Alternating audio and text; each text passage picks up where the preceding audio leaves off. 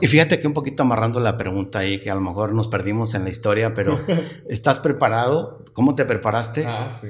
Pues no, o sea, nos fuimos, o sea, nos fuimos así, a, en greña, como luego dicen, ¿no? A, a, ver qué se ocupa, que esto y que el otro, a preguntar aquí, preguntar allá, pero preparados. Definitivamente no. ¿Qué sabemos hacer? Pues operar los autobuses y con eso hemos este, logrado abrir muchas puertas, gracias a Dios.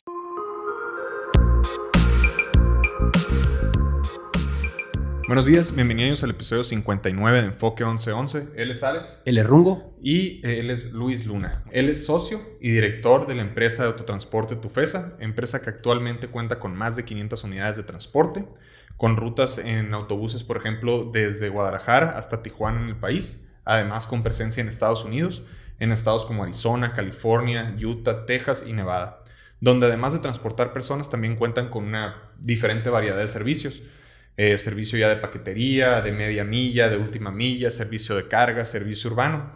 En resumen, creo que ahora se podría llamar una empresa no solo de camiones, pero una empresa ya de más de movilidad, por así decirlo. Y la gente que conoce directamente ya a Luis lo describe como una persona tenaz, que la pasó en los retos, un empresario entregado a la gente, eh, muy comprometido con su comunidad y con el medio de, que está con él y eh, que constantemente está viendo la manera de mejorar su entorno. Bueno, primero que nada, otra vez, muchas gracias por estar aquí. Excelente, Luis. Qué bueno que estás con nosotros. Una vez más, eh, pues quisiera agradecerte. Un placer estar aquí contigo haciéndote esta entrevista. Pues nomás para empezar, me gustaría irme obviamente al principio, ¿no? Yo creo que la pregunta que todos tenemos en la cabeza al tener aquí al director de Tufesa, o sea, ¿cómo empieza Luis Luna, tú personalmente, pero más allá, quisiera saber cómo nace que tu familia y tú se empiecen a involucrar con esta industria pues, de los camiones, del transporte. ¿De dónde nace todo esto? Bueno, pues este, ahora sí que buenos días todavía. Sí, buenos días. Este, muchísimas gracias por la invitación. La verdad es que es un, es un honor, es un placer, ¿no? Y este, me siento muy contento y orgulloso de que puedan tomarnos en cuenta pues, para poder participar un poco de lo que hacemos, de lo que hemos hecho y, finalmente espero poder aportar algo para alguien que, que, nos escuche o que nos vea, ¿verdad? Entonces, muchísimas gracias, este Rungo. Alex, muchísimas gracias. Gracias a ti. Ah, pues bueno, eh, tratando de contestar un poco eh, tu pregunta, sin duda eh, el autotransporte en México toda la vida ha sido, bueno, yo creo que como la mayoría de las, de, las profesiones, ¿no? El, que viene de agricultores luego se hace agricultor, ¿no? O sea, me parece que viene mucho también sobre, sobre eso, ¿no? Los médicos se vuelven, o sea, las 100 generaciones, no es una constante, pero mejor dicho, no es una algo que sucede exactamente, pero me parece que sí es una constante, ¿no? Exacto, ¿no? Entonces, bueno, nosotros somos... Eh, somos, hemos sido transportistas. Yo soy ya la tercera generación de, de, transportistas, ¿no? De, eh, principalmente, bueno, nuestro negocio core es, es el, el, servicio de pasaje foráneo, los autobuses, ¿no? Entonces yo ya soy la tercera generación. Mi abuelo este, empezó con este negocio, pues te puedo decir que ya hace más de, seguramente es unos 80 años, cuando menos. Eh, y de ahí empieza todo, ¿no? mi abuelo, mi abuelo y, mi papá son originarios del Rosario, Sinaloa. Y en aquel entonces había como cooperativas y trabajaban en pequeños este, tramos, digamos, ¿no? Y ahí se compartían la gente para moverla de una parte a otra. Y, bueno, así fue prácticamente como mi abuelo empezó siendo transportista. Y posteriormente eh, esas cooperativas que había en el estado de Jalisco, Nayarit y Sinaloa, eh, se hace una integración y nace, en todo caso, la primera empresa a la, que, cual, a la cual fuimos este, socios. En aquel entonces era Transportes del Pacífico. En Guadalajara. Eh, en Guadalajara, exacto. Ok, y cuando dices que, que, las cooperativas en las que trabajaba tu, pues, tu abuelo ¿no? y tu papá, este, era en el Rosario, Sinaloa. Sí. Y esas también eran de transporte foráneo. Sí, sí, sí. Es, eh, eh, pues sí que, ¿no? En aquel entonces ni, ni carreteras, ni nada, era andar sobre las brechas. Me cuenta mi papá las aventuras que, que le tocó a él compartir con mi abuelo de ayudarle y, y, tener que poner tablones para cruzar ríos y cosas así por el estilo. O sea, Nada que ver con lo que tenemos hoy día, me queda claro. Y, pero bueno, pues al final así es, así fue el inicio, digamos, de, del autotransporte en todo México, ¿no? La mayoría de las hoy empresas, pues se dedicaban a ciertos espacios, digo, ciertas este, ciudades o, o a, pues sí, pequeñas ciudades o poblaciones, ¿no? Entonces había, había diferentes a lo largo de estos tres estados y en su momento se pusieron de acuerdo y hicieron una, consolidaron sobre una sola empresa, ¿no? Fregón. Me llama la atención ahí cuando platicas eso porque si era tan, pues tan a la antigua, ¿no? Como, como lo vemos ahorita, ¿cómo funcionaba en ese entonces en cuanto a que Haz de cuenta, ¿tu, ¿tu, abuelo le tocó manejar el camión claro. o ellos tenían no, gente? No, no, no, no, O sea, finalmente eh, era prácticamente así, ¿no? O sea, mi abuelo, eh, desde mi abuelo, pues no solamente manejaba, sino que inclusive le apasionaba la tema, el tema de la mecánica, me, me cuenta mi papá. Órale. Que, o sea, era, era un, un ingeniero sin estudios, ¿no? O sabía todo le, el No, no, no, o sea, él arreglaba, él hacía este, eh, hay una historia ahí que mi papá nos cuenta que le tocó eh, hacer el alargamiento de un chasis, ¿no? Para poder poner ah, más, para poder llevar más. Que quepa más gente. Ah, exactamente, le tocó cortar el chasis, o sea, y con las uñas prácticamente, no hay, lo que había. no había la herramienta que hoy día tenemos, ¿no? Entonces, alargar el chasis y prueba y error para que el carro no quedara eh, vibrando, ni, o sea, era súper, este, perfeccionista, meticuloso, eh, también me cuenta otra historia de que él desarrolló unas ventanillas que al final terminaron poniéndolas en la producción en serie que más adelante se empezó a dar. O sea, cosas muy interesantes. o sea, realmente era un ingeniero, eh, fue un ingeniero nato, ¿no? Sin estudios, literal sin estudios, ¿no? Entonces de ahí, de ahí prácticamente comenzamos nuestra historia como transportistas. Eh, Después, eh, cuando llegan a Pacífico, pues obviamente eh, mi abuelo pues, fue socio fundador, ya en ese entonces papá ya, pues ya también participaba. Y, y, bueno, pues la verdad es que así, así prácticamente fueron los inicios. Estuvimos eh, pues toda la vida ahí en, en, Transporte del Pacífico hasta que en el, dos, en el 2000, en el 93, 1993, por ahí en unos conflictos que, que hubo este, malos manejos y demás, se toma la, decisión, un grupo de, de accionistas y amigos y, gente que no estaba de acuerdo con lo que estaba sucediendo hacia dentro de la empresa. Este, ahora sí que abanderados por mi papá y por otro muy amigo de mi papá empiezan a, buscar eh, rendición de cuentas, transparencia y demás. Y al final después de estar yendo y viniendo completos, este, se toma la decisión por parte de ellos de mejor liquidarnos, o sea, liquidar la, la, Diferencias de visión, por decirlo de alguna manera. Entonces, bueno, pues eh, se da esa parte y, y de ahí es donde viene prácticamente el nacimiento de lo que hoy, gracias a Dios, tenemos, ¿verdad? Sí, así es de, de, los, de cuando se acaba algo tiene que empezar algo nuevo, 100%. Exacto. 100%. Oye, antes de entrar ahora sí a lo, a lo que es el, inicio de tu FESA, quisiera hacer un paréntesis en la parte de ahora sí tu historia. Eh, pues sabemos que pues, en ese entonces pues andabas en que, Sinaloa, Guadalajara y todo eso, pero decides irte a estudiar a, a Monterrey, ¿correcto? Es correcto. ¿Y por qué Monterrey? Eh, ¿Por qué no Guadalajara con tantas eh, oportunidades que, que pues, creo yo que había en ese entonces también? ¿Y, ¿Y qué es lo que ibas a buscar para allá? Mm, bueno, pues bueno, ciertamente este, soy originario de, de, Guadalajara. Y, este, y bueno, si bien es cierto, hoy día Guadalajara es completamente otra cosa. Eh, en, en, aquel entonces, inclusive, pues yo todo el tiempo estuve, fui alumno de, de la autónoma de los tecos. Y, realmente no había en ese momento, no había tanta oferta ¿no? de, universidades como las hay hoy. Inclusive el tecnológico no estaba en Guadalajara, había que irse a Monterrey o al Estado de México este, a, a estudiar. ¿no? ¿Por qué Monterrey? Eh, pues ya en ese entonces ya había uno de mis primos hermanos que estaba allá en Monterrey, entonces como que era un eh, poquito más sencillo llegar a Monterrey con él, ya tenía el camino andado, etcétera, etcétera. Entonces, pues bueno, terminó este, estudiando precisamente, yéndome a Monterrey. Allá, allá tuve la oportunidad de terminar mi carrera. eh, e inclusive, pues eh, en el Inter, digamos, bueno, casi al final de la carrera se atraviesa el conflicto este que les comentaba de, Ah, de la salida de, de aquella empresa. Entonces, bueno, pues al- al- al- la tendencia era que pues, nos quedáramos sin negocio, ¿no? Por decirlo Buscar ahora claro. ¿no? Entonces, bueno, pues yo me enfoqué en lo que, en lo que estaba estudiando. Soy eh, licenciado en sistemas de computación administrativa, en informática. Órale, eso es como software. Eh, desarrollo de software, Sí. prácticamente. O sea, eso ¿no? vendría siendo ahorita. Exactamente, ¿no? Qué programación. Informática, ¿no?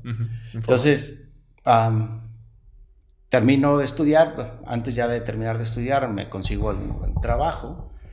Eh, después, pues ya me quedo, me quedo trabajando, empiezo a trabajar en, en- en Grupo Abaco, en Seguros, precisamente en el, en el desarrollo de, de- en el cambio generacional que Ujú. hubo, ¿no? En el eh, salir de los famosos mainframes y, y- y brincarle ahora a los pequeños servidores, ¿no? Y con Ok. toda la capacidad de los mainframes. Entonces había que actualizar todo lo que se tenía a, a lo que al ambiente nuevo que era el ambiente de los win- de Windows, ¿no? De Toda la Windows, base tecnológica de la empresa ya que reestructurar. Exacto, ¿no? Entonces tuve la oportunidad de, de- de trabajar ahí eh, hasta que, eh, pues, por ahí ya mi papá eh, me corrió la invitación, por decirlo de alguna manera. En un principio así como que ah, me quisieron en- enamorar con lo que estábamos eh, iniciando por acá.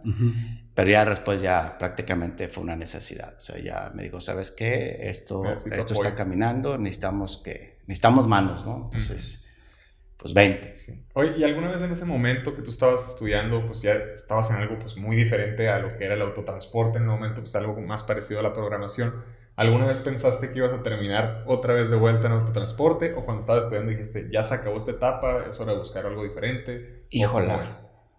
Eh, mira, la, la verdad que tengo muy presente, eh, los fierros toda la vida me han apasionado. O sea, yo recuerdo que de, de muy chico mi papá me llevaba a los talleres los sábados, ¿no? me iba con él y para, había- para mí no había una cosa más, este, que me llamara tanto la atención como acercarme con el mecánico de los motores y ver cómo desarmaban y cómo armaban. Eh, O sea, me parecía súper interesante. Hoy no entiendo por qué no estudié mecánica, o sea, la verdad es que no, no hace mucho sentido, pero bueno, el tema de la tecnología siempre me ha gustado, siempre, me, me encanta. Eh, no sé, eh, Pues sigue siendo algo de armar y desarmar cosas, pero ahora en código, por así decirlo. pues a lo mejor sí, no sé, pero, pero bueno, eh, eh, y te soy honesto, pues al principio cuando, cuando salí de Guadalajara, pues sí tenía yo pensado terminar mi carrera y regresar. No sé si a lo mismo, pero al menos pues ya con una herramienta pues para poder salir adelante, ¿verdad? Totalmente. se atraviesa todo este torbellino ahí y pues bueno, cuando me dicen que el negocio se va a liquidar, pues bueno, yo conseguí mi trabajo, yo estaba muy a gusto trabajando en, en lo que había estudiado y, y no pasa nada, o sea, ¿no? Pues hay que darle por aquí y, de alguna manera salimos adelante, ¿no? Perfecto. Oye, y comentaste ahorita que, bueno, saliste de, de- de la, de la carrera y empezaste a trabajar en, eh, en una empresa. ¿Cómo fue ese proceso de trabajar en esa empresa? Y no sé cuánto tiempo tomaste o cuánto tiempo tomó para que ahora sí te jalara el negocio familiar o que empezara acá ya. Fue prácticamente un año, pasado de un año. O sea, yo es, salí de la carrera en diciembre del 93. Entonces creo que ya a partir de enero, enero, febrero, enero, creo que desde enero ya empecé a trabajar en, en Navaseguros. Seguro. Eh, y pues prácticamente me tocó entregar en enero del 95. O sea, fue un año, digamos, fue un año de, de estar trabajando ahí, eh, digo, de ejercer mi profesión al final. ¿no? Ok, ahí me viene otra pregunta a mí un poco que se me hace muy interesante. ¿Qué pasaba por tu cabeza en ese momento cuando tú ya llevas un año trabajando en, en una empresa externa, en algo que te gusta, cuando estaba habiendo en el mundo un cambio generacional de tecnología, donde pues obviamente se veía como que podía haber futuro en esa rama en la que tú te ibas a dedicar y recién saliendo. Y en eso te cae una oportunidad de, pues, que te habla tu papá a unirte a una empresa pues familiar. ¿Qué pasó por tu cabeza en la toma de decisión de ese momento? Bueno, así como que yo hubiera visto una oportunidad, la verdad, no, ¿eh? ok. No, este, pero bueno, o sea, realmente en, en, en, el verano, digamos, del 94, eh, mi papá me dijo, vente, te, te, invito a que vengas fin de semana, ¿no? Vente para acá y para que conozcas qué estamos haciendo, ¿no? Primero quiso ser como que muy sutil. Sí. Y te digo, ya después, por ahí de octubre, noviembre, me dijo, ¿sabes qué? O sea, ya, no es como opcional, ¿no? Necesito que te vengas. Pues, Híjole, pues, la verdad es que no sé, no, te puedo decir qué pasaba por mi cabeza, porque no, no sabía exactamente a qué venía. Ok. Eh, creo que sí, lo que me tocó conocer el par de veces que tuve oportunidad de venir antes de, de ya cambiar de residencia completamente, pues bueno, sí veía la posibilidad de aportar, eh, pues de lo que había estudiado, ¿verdad? O sea, tratar de, de, traer algo aparte de las manos, pues, ¿no? Que era lo que más se ocupaba en ese momento, pues. Entonces, pues ahora sí que, pues, no me quedó de otra, ¿no? Sí, sí, sí no quería porque sentía que, que estaba disfrutando lo que estaba haciendo, ¿no? Este pero bueno, pues dije, bueno, si me ocupan, pues va, ¿no? Sí. Vámonos. ¿Cómo, cuántos años tenías en ese momento? ¿24 más o menos? Me tenía 20, ¿qué O sea, me vine en el, no, 23 años. 23 años, ok. 23. No, pues sí, estabas recién grabado. Entonces, bueno, ya entendemos que, tu papá se sale de, la empresa en la que tenían en Guadalajara, eh, ahora con la idea de fundar una nueva por acá, ¿no? Y que te invitan a eso, pero ¿cómo fue ese proceso? O sea, ¿cómo nace tu FES? Pues ahora sí que eh, yo creo que, como siempre o en todo, ¿no? En las manos de Dios y, todo llega en el tiempo y en el momento que debe de llegar. Mi papá, pues, después de, de tener toda su vida, en ese entonces tenía 50 años mi papá, de ser, pues no los 50, pero digamos que tenía 50 años de transportista y cuando se termina todo, pues él comentando, eh, pues dice, ¿sabes qué? Eh, pues yo no sé hacer nada más que esto. Esto es lo mío. Exacto. Entonces por ahí, no me acuerdo muy bien si mi hermano o, o uno de mis tíos, hermano de mi papá, consiguieron este una entrevista con unas gentes en Tijuana que estaban vendiendo su, su empresa, ¿no? Su ah. empresa. Con la ruta ya, eh, digamos, este, autorizada, porque eh, el autotransporte en México no es como que, ah, yo tengo un camión y ahorita lo meto y ahí vengo, ¿no? O sea, tienes que cumplir, digo, y todo. Requisitos, pues, ¿no? Eh, y no era tan sencillo en aquel entonces, este... Conseguir esa no era, no, era, no, era, no era fácil, ¿no? Y menos cuando, eh, digamos que los grupos grandes o las grandes empresas tenían prácticamente todo. controlado, ¿no? Este, todo, ¿no? ¿no? Aunque tú hicieras cualquier trámite ante, ante las autoridades, pues prácticamente tenía que tener la validación y la autorización de las empresas grandes para que esto funcionara, ¿no? Entonces, bueno, pues al final se hizo el acercamiento con, con estas personas ahí en Tijuana y se empezó a negociar, ¿no? Eh, en, en, esa, en ese inter, eh, gente de, de, hoy día la competencia, que inclusive fueron los mismos que compraron eh, Transporte del Pacífico, se dan cuenta, se adelantan y, y liquidan esa empresa, o sea, la, la, absorben ellos para no darnos la oportunidad de comprar nosotros, y pues, ya de regreso de Tijuana, venía, venían de regreso, mi papá había, se había encontrado con un amigo de la infancia allá de Rosario, eh, Rodolfo Valdés.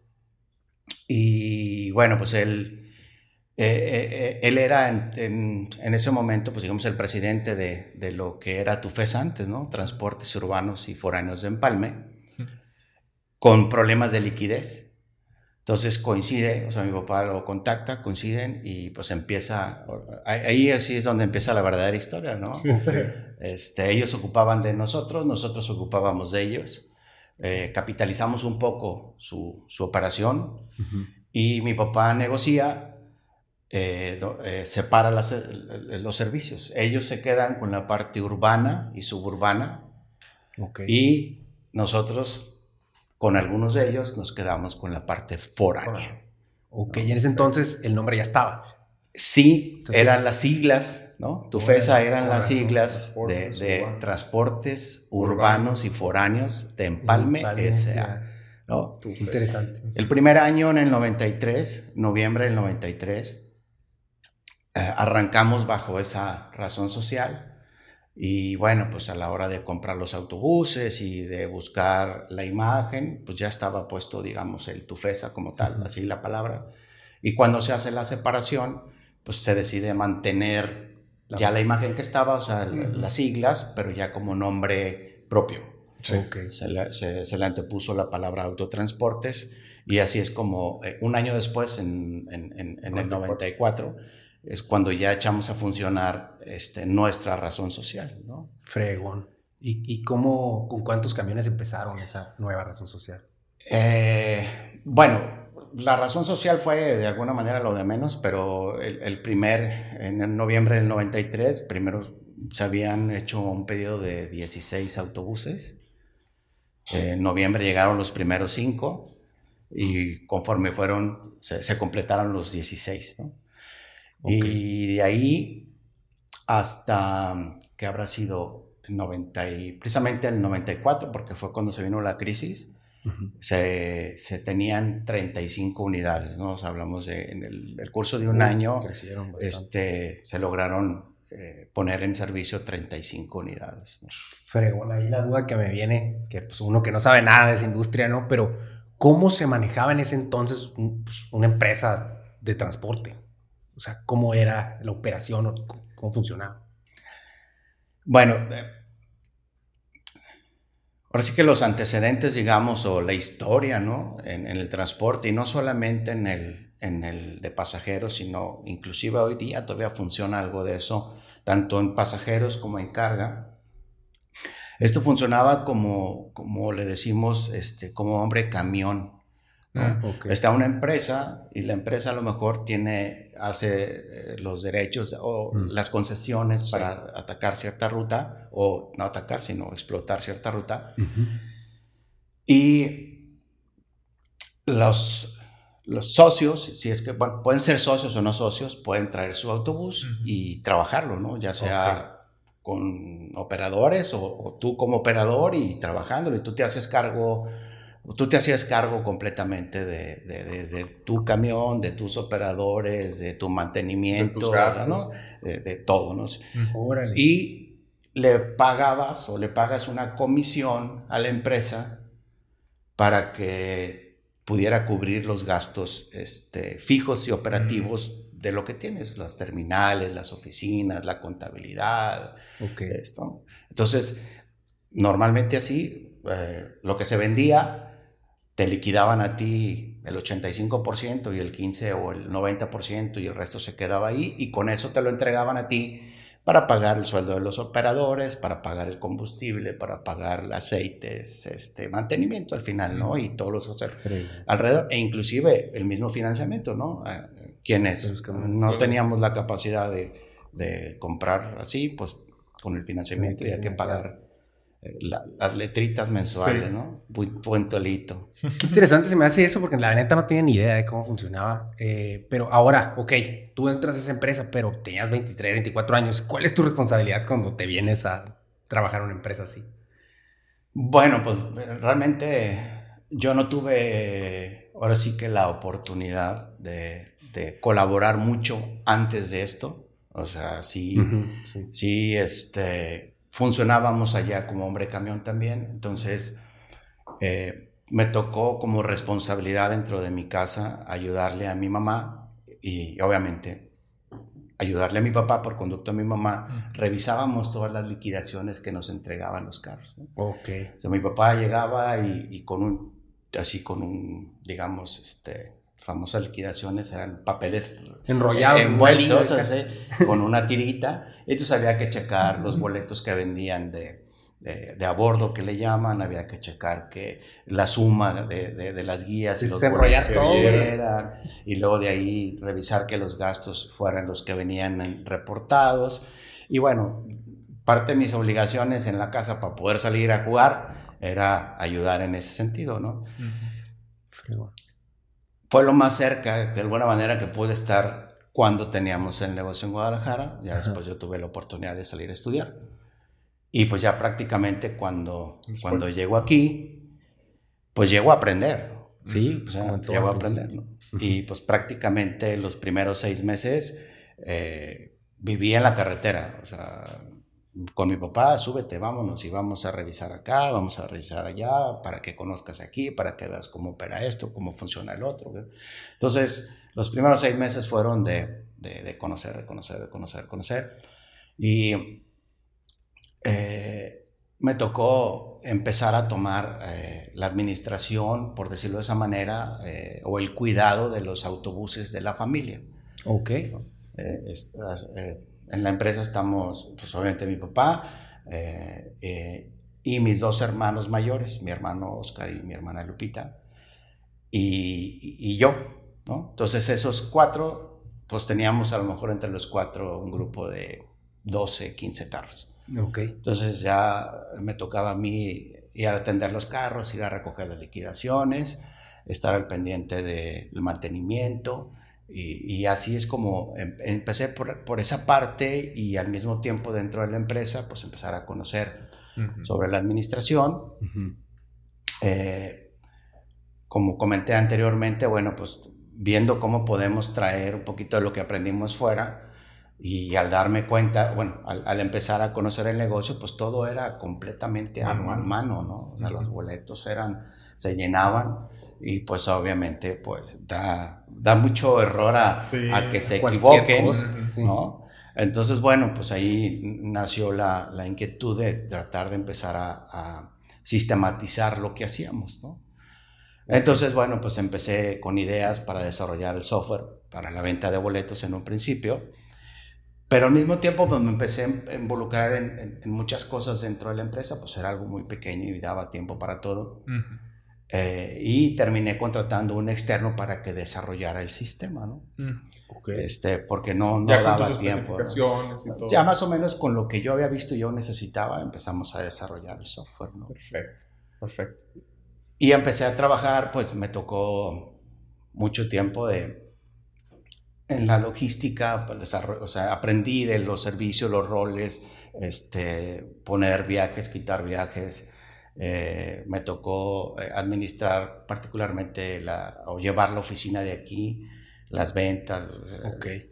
entrarle a todo, ¿no? Ahorita que platicabas cómo funcionaba el negocio cuando tú entraste, ¿no? Me llamó mucho la atención, bueno, una duda que volá tenía yo, ¿no? ¿Cómo se organizaban entre todos para decir qué rutas va a agarrar la empresa?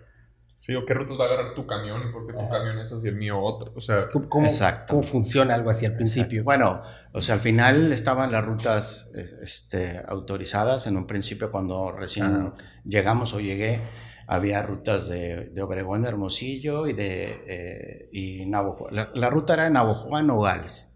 Navojoa, Nogales. Entonces, para esa ruta, por las frecuencias que, que se iban poniendo en función de que de, ver el flujo de gente. Mm, pues este, y bueno, hay, costumbres para todos. O sea, si vas a ir a Hermosillo y quieres llegar a, hacer algún trámite, pues sabes que tienes que estar ahí antes de las nueve, ocho y media. Entonces ya te das cuenta que la gente se mueve a ciertas horas para ir a hacer su gestión, terminar sus gestiones en en la capital del estado y regresar a cierta hora, ¿no?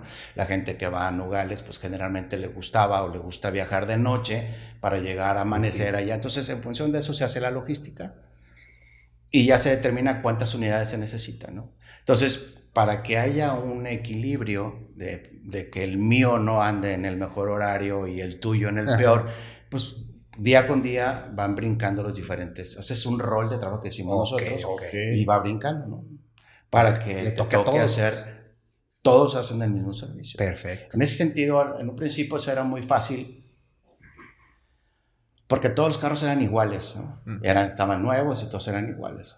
Creo que después empezó el problema Mm. porque no todos le invertíamos o le invertían de la misma manera, ¿no? Mm, Unos querían sacarle más provecho a las llantas y las traían con las cuerdas de fuera y otros, ¿no? Entonces, eh, eh, pues allí se empieza a, denotar una problemática importante que se tenía que resolver para poder eh, conservar la calidad del servicio que estábamos ofreciendo.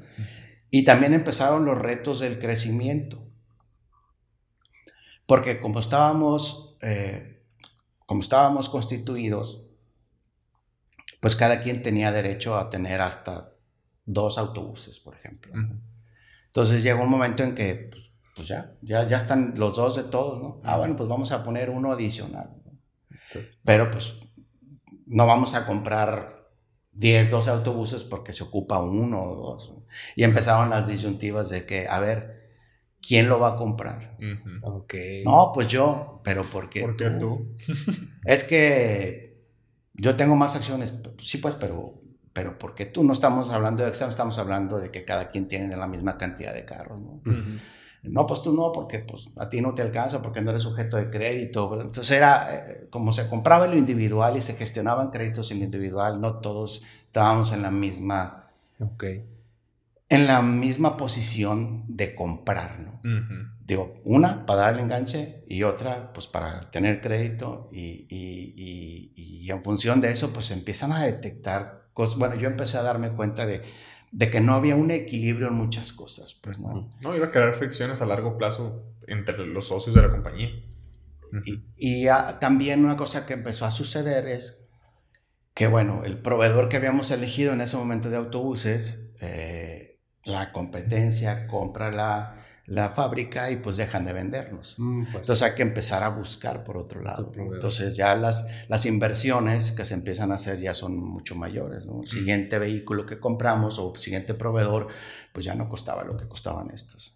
Okay. Entonces, oye, espérame, yo le metí 100 y tú traes uno de a 50 y ganas lo mismo que yo. O sea, como que no había mucho equilibrio, ¿no? En cuanto a tu inversión, en cuanto a tu, gasto, ¿no? Porque estábamos todos revueltos donde mismo, en las mismas rutas, eh, entonces podías ganar lo mismo o más con un carro viejo que con un carro nuevo, ¿no?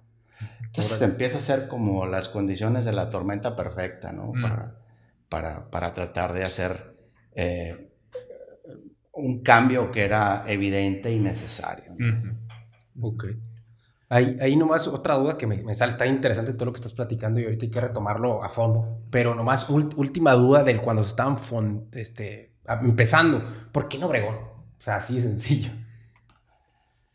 Híjola, eh, pues ahora sí que ahí sí fue la, completamente la decisión de mi papá, porque el año que, de todo, o sea, el año que, que estuvimos trabajando bajo la otra razón social, pues mi papá vivió en Empalme, ¿no? Además, vivió en Guaymas, ahí en el, en, el Hotel Armida, y era su, su residencia, ¿no? Su casa. Exacto. ¿no? Este, y bueno, pues, al, ir y venir, pues terminó decidiendo que las oficinas o que sí iba a ser el 15 Obregón. Entonces, pues ya prácticamente en ese momento ya buscó una casa y para establecerse y traerse a la familia, porque prácticamente todos los que vinieron como pioneros venían sin familia, ¿no? Así que no sabían cuál iba a ser el destino de esto y, pues para no mover las familias, ya que se empezó a ver una estabilidad y que ya que se hizo el cambio de razón social, pues ahora sí este, empezaron a traer la mayoría, si no es que todos, a traerse a sus familias a radicar prácticamente aquí en Obregón, ¿no?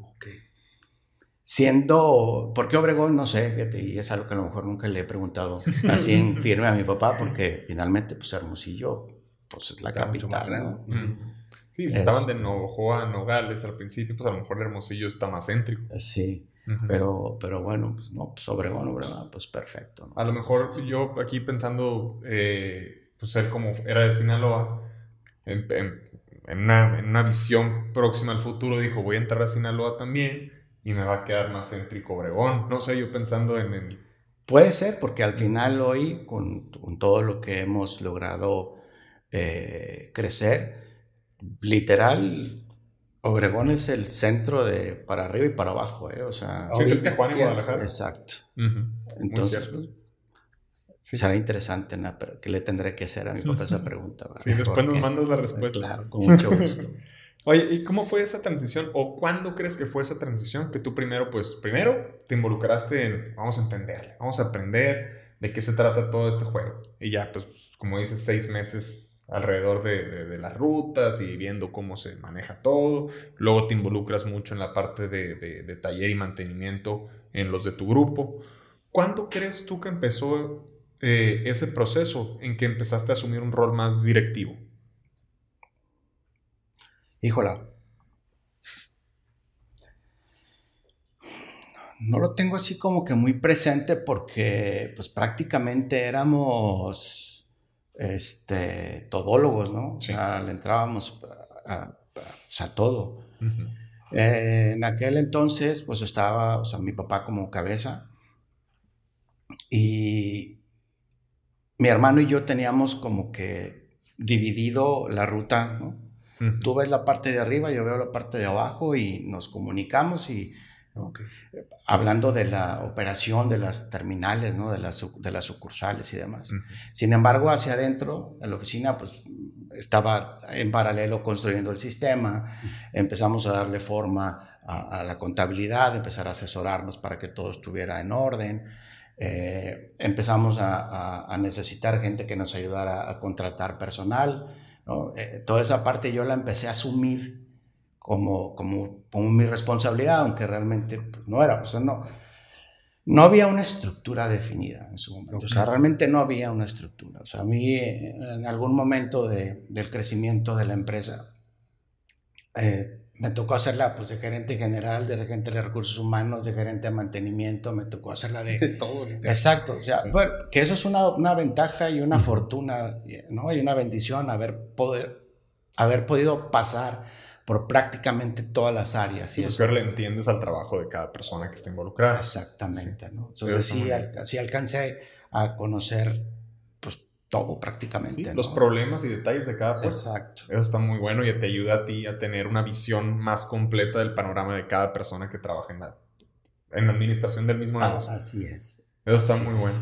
Oye, eh, quería, ahorita dijiste algo que me, que me pareció súper interesante, la parte que decías de cómo eh, hacer el sistema, ¿no? Estaban haciendo el sistema para que, y dijiste algo que a lo mejor y podía haber unas fuguitas por ahí eh, de que, ay, se vendió, no se vendió, cositas de tipo.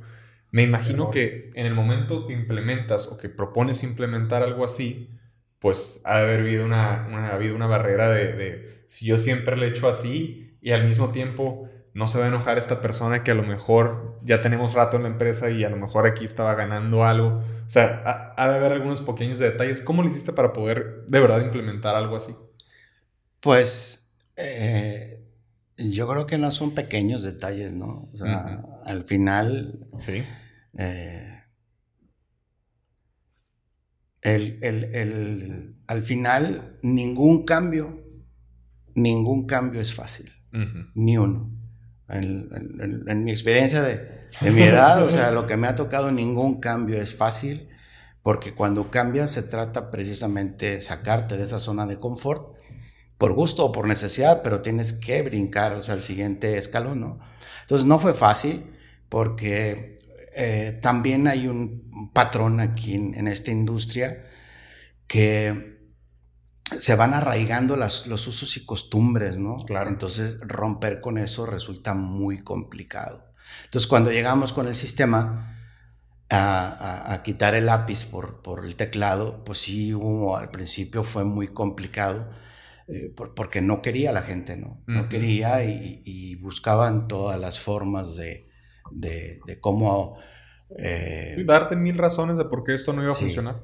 que no prendió la computadora o que se bloqueó o que esto o que el otro y e inclusive las muchachas que vendían boletos decían yo soy mucho más rápida que la computadora ¿no? Al hacer boletos bueno pues a lo mejor sí pero lo que viene detrás de todo eso el control que da Sí. o sea, ¿no? pero pero bueno o sea creo que al final todo es un resultado de la constancia ¿sí sabes? o sea Sí. es eh, agarrar el toro por los cuernos y, y, pues ahora sí que o, o cambias o te cambian, ¿no? Y, bueno, sí, sí, no, no, no fue sencillo, ¿no? Porque eh, inclusive recuerdo que, mi hermano en un principio, eh, inclusive él mismo tenía mucha resistencia al cambio porque Hermosillo siempre ha sido un punto crítico, el, flujo de gente que hay es mucho, entonces... ¿no? se desesperaba mucho que cualquier, al principio, pues, que son con el sistema, se hacían las colas, las colas y, y, en un principio él así como que, ¿no? no es que estuviera como resistente al cambio, simplemente él quería que llegara el producto completamente hecho, y probado, y era más. Exactamente. Y eso no, pasa. Pues, pues a, lo mejor, a lo mejor puede ser que suceda, pero eh, con los recursos que teníamos hicimos lo que pudimos. Ok. Entonces, este, no había chequera en blanco, no había cartera abierta para decir, oye, vamos a a meterle aquí. Sistema. O sea, fue mucho, también igual, hay que reconocer, o sea, es parte de la misma experiencia que, que uno, no, que, que, uno no tiene, la experiencia y, y, y, que bueno, pues contratamos a fulano porque te lo recomiendo, a lo mejor no era a lo mejor, a lo mejor la persona ideal. No puedo decir eso porque al final todo tiene una trascendencia que nos ha llevado a estar aquí. Batallando con muchas cosas, poco, mucho, pero al final creo que cada paso que se ha dado en el tiempo, pues es el, es, ha sido el que había que dar para poder llegar hoy aquí. Sí. Ahí, ahí, nomás me llama, déjame preguntarle una cosita ahí que se me hace muy interesante, que a lo mejor no está quedando tan claro para todo el mundo, sobre todo para los más jóvenes, ¿no?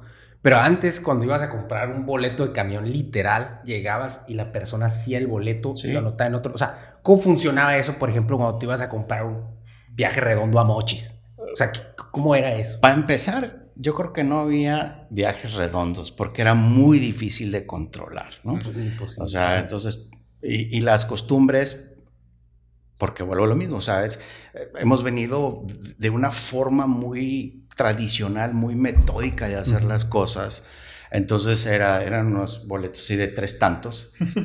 entonces uno era para el control, otro era para para el pasajero y otro era para el operador, ¿no? Para que revisara, ¿no? Para que le diera acceso. Sí, entonces, obviamente, pues, ya mandábamos a la imprenta a decir que si estos boletos son para Obregón, ah, bueno, pues ya venían de Obregón, ya te quitabas eso, ¿no? Pero había que llenar con, con, la, con la pluma a dónde vas, ¿no? No, los nombres ni se, no se, usaba esa parte, ¿no? No se usaba.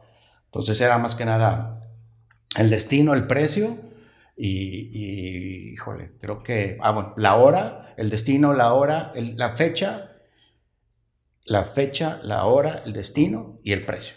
Y así se llenaba y se le daba al, pasajero, al cliente, dos tantos, uno se queda para el control y cuando llegaban a abordar, el, operador tenía la responsabilidad de cortar su talón para que con eso checara en su guía, que la hacíamos a mano también. Relacionar los boletos, el número de boleto con el costo y para sacar el monto total. Entonces, todo eso era mano. Para el control de la empresa, para no, no, no, no, no, no, tienes una idea como en temporadas este, como las de decembrinas, ¿no? Que, que, mm. que, la gente empieza a comprar con anticipación. Imagínate, ¿cómo controlas Sí, que el camión que va a salir en una semana y media. Entonces teníamos croquis, le decimos nosotros, o sea, era como rayada, la cuadrícula de los asientos. Y ahí pues ya teníamos, ¿no? Pues para el día 18, que era el que sigue siendo de los días más fuertes, 18 de diciembre, ¿no? Pues ya teníamos ahí, ¿no? Pues el, que sale a las 9 de la noche a, a Nogales. Y ahí, cuando, como se iban vendiendo con anticipación, íbamos grapando esos taloncitos aquí. ¿Por qué? Porque cuando hacía cambio de turno, la que cambiaba tenía que entregarle el dinero de esa venta anticipada o al menos el vale de, lo que le habían venido entregando. Se va pasando. a la vez. La locura, o sea, no sabes. no, no, no, no, no, no, o sea, increíble, o sea. Y ahorita se ve obvio, ¿no? Que implementaran el sistema, pero en ese entonces fue una gran innovación, fue un gran reto, como lo estabas platicando. Exacto. Pero el sistema era precisamente para eso, para controlar eso. Oye, y hablando otra vez del sistema, siento que pues, te ayuda obviamente en, en, la parte de tener un mejor control, pero en fin de cuentas a largo plazo, también a corto, pero te ayuda en la toma de decisiones, porque pues, todo lo tienes ya sistematizado un poquito. ¿En qué tipo de decisiones te ayudó el haber hecho un sistema? Pues mira, realmente el sistema fue construido, eh, te digo, ahora sí que a pico y pala.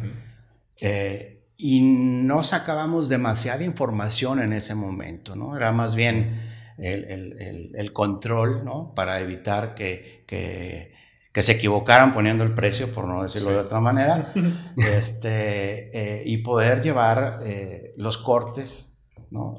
Mucho más sencillas la transición de una persona a otra, y pues todo eso ya, este, seguíamos usando papel y llegaba. O sea, realmente la información ahí no, no fluía tanto como para tomar decisiones. Realmente en función de la expertise, la experiencia y de estar ahí, es como, a ver, eh, la gente quiere este destino, la gente quiere este horario y, y, todo eso, ¿no? En el tiempo, obviamente, pues fuimos construyendo más sistemas que hoy día en el cúmulo de todos ya nos da mucha información para tomar decisiones. Pero literal fue poquito a poquito, pues eso, como lo dice, fue evolucionando. Si al principio el motivo era control, después el motivo era quién sabe cuál otro, y así hasta que llegó. Y está padre lo, que dices, como, como, ok, primero que con este sistema queremos solucionar este problema. Y luego ya se te ocurre, oye, pero ya, ya si, le agregamos esto, nos va a decir esto. Y, si y, ya poco a poco ya hacen un sistema mucho más robusto, mucho más completo. Sí, exacto. Órale, qué bien. También una cosa que, que me viene a la cabeza aquí, que yo creo que es una pregunta que cualquier persona se puede estar haciendo. Cuando tú estabas ya tomando un rol un poquito más directivo, ¿no? Ya de toma de decisiones, ya de poder mandar a hacer un sistema, cosas de ese tipo, implementar cosas más importantes para la compañía. ¿Cómo sabes tú o cómo saber cuándo o no dudar tanto del que ya estoy preparado para tomar este tipo de decisiones? Porque obviamente los demás dudan, ¿no? Y tú también. Entonces, de que, ¿cómo supiste tú de que, híjole, ya estoy listo? O, cómo le hago para seguirme preparando y estar listo? ¿O ¿Cómo pasó eso contigo? Bueno, yo al final creo que uno jamás termina de estar listo. ¿no? Eh, yo en lo personal creo que muchas de las decisiones vienen desde el, guts que dicen, ¿no? Desde las entrañas, o, este, por cómo estás viendo y la experiencia que vienes tomando. Pero estar listo, honestamente, eh, creo que es muy difícil que alguien esté listo para algo, ¿no? Creo que siempre viene, viene acompañado de la información, de la experiencia, pero al final el instinto, el olfato, creo que termina por, por darte ese empujoncito que ocupas, ¿no? Excelente, excelente. Qué buena respuesta. Sí, porque es algo, o es un término ahorita muy común que cuando nosotros estamos trabajando por algo, de repente como que lo consigues o llegas a un ascenso o lo que sea que sea de cada quien. Desbloqueaste algo. Pero ajá, desbloqueaste algo donde ahora ya estás en una posición que tú querías. Y de repente te llega una especie de síndrome del impostor, ¿no? De que, ay, güey, y yo soy la persona que debería de solucionar esto. O sea, yo tengo las capacidades para hacer esa onda, estoy listo, pues. Entonces, eh, pues por ahí va un poquito mi pregunta que yo creo que contestaste muy bien, de que no estás siempre preparado, más bien deberías de estarte todo el tiempo preparando, ¿no?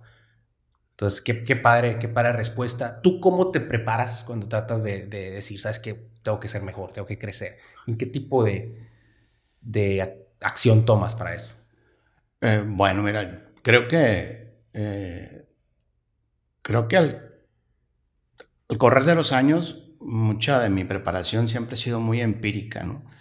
Mucho, mucho de, ver y aprender y, pues más que nada de entrarle, ¿no? Yo creo mm. que así ha sido. Después, eh, y de hecho fue uno de los parteaguas dentro de la empresa donde finalmente creo que se revolucionó el, crecimiento. Eh, por alguna razón decidí tomar un diplomado, ¿no? Precisamente un diplomado en administración. Y de ahí se desprendió eh, el crecimiento, pero más estructurado, porque todos los crecimientos que veníamos dándolos era en función de lo que, o sea, finalmente el feeling, ¿no? Sí. O de las oportunidades. Oye, vamos para acá, a ver, ¿quién puede? ¿Quién tiene? ¿Quién nos? va, y bríncale, ¿no? Y, creo que así, así fue mucho de lo que, de lo que estuvimos haciendo ante, antes de lo que creo que fue el antes y el después de, nosotros, de tu FESA. ¿no? Yo tomé esa preparación eh, que realmente lo que me dejó fue el contacto con una persona, una, maestra, que me ayudó a crear una estructura base, ¿no? porque no había, o sea, igual éramos, había tres, cuatro generales, ¿no? Y, y, entonces cada quien este, daba sus instrucciones y a lo mejor a veces hasta eh, contrarias de lo que el otro comentó y cosas por el estilo. Entonces, en, en el 2004, 2000, en el 2005 prácticamente me empecé a asesorar, ayuda, o sea, pedí ayuda para crear una estructura, ¿no? Ok.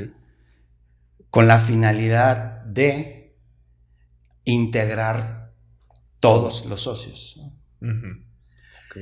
Eh, digo, en el, en el, camino de los años, antes de eso, y conforme pudimos empezar a convivir con, con, con las gentes de, de, las otras empresas y, y, demás, pues la tendencia era dejar de ser hombre camión para poderte consolidar. ¿no? Entonces, sí. Adelante, adelante. No, dime. ¿Tú, ¿Tú, crees que es eso de, esa idea de, de, hacer la estructura era algo que tú traías ya en la cabeza? ¿O crees que fue algo que, ah, voy a hacer un diplomado para ver qué aprendo? Y fue algo que tú, como que, ah, canijo, me salió esta idea, pero ya estando dentro del diplomado. No, o sea, la idea salió antes. Eh, no me acuerdo ahorita muy bien las fechas, pero eh, llegó un momento en que um, mi papá se enfermó y prácticamente se tuvo que hacer a un lado, ¿no? Para, para tratarse. Entonces, eh, pues nos quedamos, eh, mi hermano y yo, como que dándole seguimiento, ¿no? Pero empecé a ver que era necesario, pues, darle un orden a las cosas, una jerarquía a las cosas. ¿no? Entonces, de ahí eh, pensamos en, en que eh, pues que era necesario crear la estructura. Ya habíamos tenido algún tipo de asesoría eh, con un tío y que nos decía, pues, ¿no? Que, era, que era imposible crecer de la forma que lo decíamos porque pues no tienes un responsable como tal, ¿no? O sea, todo el mundo mandábamos y todo el mundo desmandábamos y, ¿no? Ya sabes, era muy complicado. No, no, sé si complicado, pero al final creo que limitaba muchas cosas, ¿no? El que alguien tuviera su rol, su responsabilidad y, y finalmente, pues, dar cuentas de esa parte, ¿verdad? Entonces, en aquel entonces pensamos en contratar a alguien que administrara la empresa, que fuera como gerente y nos estuvieron asesorando, pero caímos en, hicimos la prueba, pero era evidente que ningún gerente iba a poder estar por encima de nosotros. O sea, supuestamente nosotros íbamos a operar y el gerente pues iba a administrar y iba a jalar las cuerdas, ¿no? Pero no se puede. No se puede. No se puede. Es difícil que pongas a alguien a, a, que te mande, ¿sabes? O sea, si, tú sabes que tienes tal jerarquía, este, o simplemente eres socio, ¿no? Sí, eso es muy complicado. Entonces, me acerqué a tomar esta, esta, este curso buscando ver qué podíamos, qué podía hacer para implementar cambios. Y, bueno, di con esta, con esta Lorena en paz descanse y me ayudó a crear la primera estructura, ¿no? Y preparando para la migración de hombre camión a, allá a, integrar todos, o sea, ¿no? Ya había hecho algunos, te digo, había estado en pláticas con, con algunos gentes de la industria, de las otras empresas, y, más o menos estaba yo viendo por dónde, ¿no? Para dónde la tendencia. Exacto. Y ya les platicaba de lo, de lo difícil que era invertir de lo difícil que era estandarizar, de, lo difícil que era hacer que los socios mantuvieran, de repente había un carro que traía florecitas y el otro traía rayitas, y, porque era, era muy complicado de, como hombre camión, regir las normas para poder mantener un, estándar. Entonces de ahí se viene todo, eh, hice un par de proyectos antes de hacer completa la integración, invitando a invertir a los socios, pero sin que dijeran este carro es mío, no sé, este carro es de este grupo de socios. Entonces fue como, como empezar a hacer pruebas, ¿no? De que las cosas funcionaran y eh, ya de que pude crear una estructura, de tener ya responsables de áreas, entonces tomé la decisión este, de recibir todos los autobuses bajo este, el control de la empresa. Ok, se estandarizó todo prácticamente. Así Entonces, ahora ya todas las tareas, por decirlo de alguna manera, que, tiene que hacer cada uno de los, de los camiones ya no dependían del dueño, no. dependían de la empresa. Exacto. Entonces, no, pues con esa estandarización me imagino que vienen demasiadas ventajas, pero ¿cómo haber sido el reto de, pues de convencer a todo el mundo de que esa era la, tarea adecuada para crecer en el futuro? Sí, pues eh, sin duda, como les dije, fue un parteaguas. Yo creo que fue el antes y el después de lo que hoy día es Tufesa. Eh, y previendo un poquito eso, ¿no? De, de, la resistencia al cambio con los socios y demás, por eso empecé a hacer, hice dos o tres proyectos antes, en, en ahora sí que en Petit Comité, mm. no eran todos los socios, pues, eran algunos, los que más tenían más eh, capacidades de inversión, los invité a, a, algunos proyectos, pero de esta manera, ¿no? Okay, Entonces, ya habían ellos experimentado esto y afortunadamente las cosas venían caminando bien que cuando llegó la integración completa, pues ya, ya habíamos avanzado muchísimo. Ya estaba medio digerida. Sí. Entonces, creo que el paso de la muerte fue sencillo en cuanto a convencerlos, complicado, ¿no? Manejar en ese entonces. Implementarlo realmente. 100 autobuses, ¿no? Entonces, yo administraba los de mi familia que a lo mejor eran, no sé, 25 o 30, ¿no?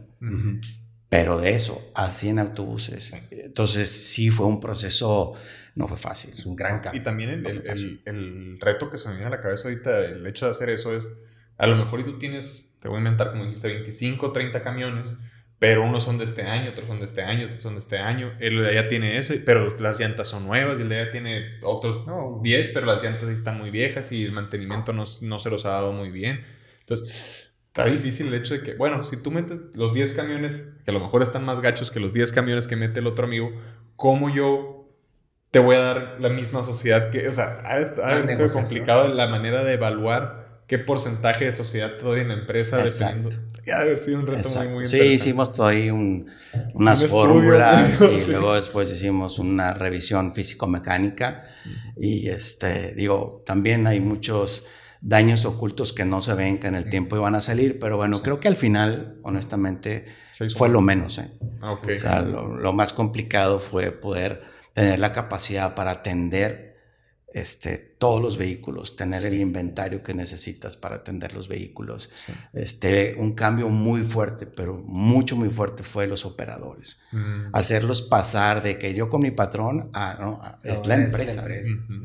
Y tiene ciertas reglas que son así, no las tuyas que antes manejabas. Ahora, ahora no son las reglas del patrón, son las reglas de tu FESA. Exacto. Pero la verdad yo creo que un cambio súper importante para, para poder quitar límites para poder eh, alcanzar el crecimiento. No, sin duda. O sea, eso fue en febrero, en febrero del 2006 empezamos con esto. Y si mal no recuerdo, para el 2010, en el curso del 2010 ya teníamos el doble de flota ya teníamos 200 buses. No, pues sí, eh, te cambia todo. Pero sí pensando en lo que decías al principio de estandarizar la calidad, estandarizar todo ese tipo, creo que es, todo ese tipo de cosas creo que es muy, muy importante, sobre todo ya a como vemos las empresas ahorita, que, que pues, la calidad es todo y muchas veces uno se puede subir a un camión tuyo y decir, puta, qué, qué buen servicio, qué padre, qué bien me atendieron, y subirse al camión de la misma línea de otra persona y decir, no, a mí no me gustó el servicio y, ya no y ya no se vuelven a subir. Era algo, ¿no? O sea, porque no todos podíamos invertir al, mismo nivel, entonces realmente, este, unos invertíamos lo último en tecnología y todavía traemos, traíamos rodando carros de, los, de la primera etapa que teníamos, entonces sí había una, ¿no? Y, como usuario igual te tocaba en uno muy nuevo, o sea, nuevecito, y otro con 10, 12 años encima, pues. Entonces sí, sí, sí era necesario y sin duda, eh, te digo, fue un parteaguas en, en todo lo que hemos este, podido lograr en el tiempo el, tema de estandarizar todo, ¿no? Y, y, asegurarnos sobre mucho, sobre, asegurarnos sobre todo con la calidad. Sí. O sea, siempre llegamos aquí con, con, con, la, con la, mi papá con la firme intención de no caer en los vicios y en los malos manejos que se tuvo en la otra empresa y, y, y, y dar el servicio que la gente se merece. Entonces, Salíamos con uno o con ninguno o con todos, pero siempre puntuales, este, siempre cuidando eh, la limpieza de los autobuses, la comodidad de los autobuses. Hoy sigue siendo el lema de nosotros. Es la visión. Sí, vi que en la página de internet decía comodidad y puntualidad. Que es la visión eso sigue siendo los pilares fundamentales de, de, lo que el grupo es hoy día. ¿no? Buenísimo. Oye, y además del crecimiento que dijiste que pudieron alcanzar gracias a esto de la estandarización, ¿qué otras oportunidades nacieron gracias a lo mismo? Bueno, eh, lo que pasa es que ya al momento de tener eh, la decisión en, las manos de, pues así, de la administración como tal, este, pues permite eh, aprovechar oportunidades, que fueron los crecimientos de ruta, que fueron este, sociedades que hicimos o, no sociedades, más bien acuerdos comerciales. Por ejemplo, la paquetería empezó casi casi desde el principio y, era solamente en las cajuelas. Inclusive cuando empezamos era un boleto de, como si fueras pasajero, pero en el, boleto era para el paquete, ¿no? Se hizo toda una transición en ese sentido para darle forma a la paquetería y tener inclusive hasta sus propias este, eh, módulos de atención. ¿no? Mm.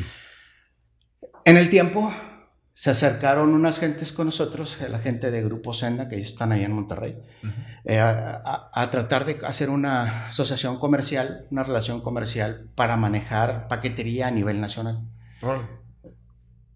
Era, éramos cinco jugadores, o sea, cinco gentes en las diferentes regiones y la idea era hacer cruces de paquetes, estandarizar, tratar de hacer una imagen. Fuimos y compramos una, una marca en España y la trajimos para tratar de estandarizar esa marca o, manejar esa marca pues estándar para el, para el modelo para el paquete. nacional, ¿no?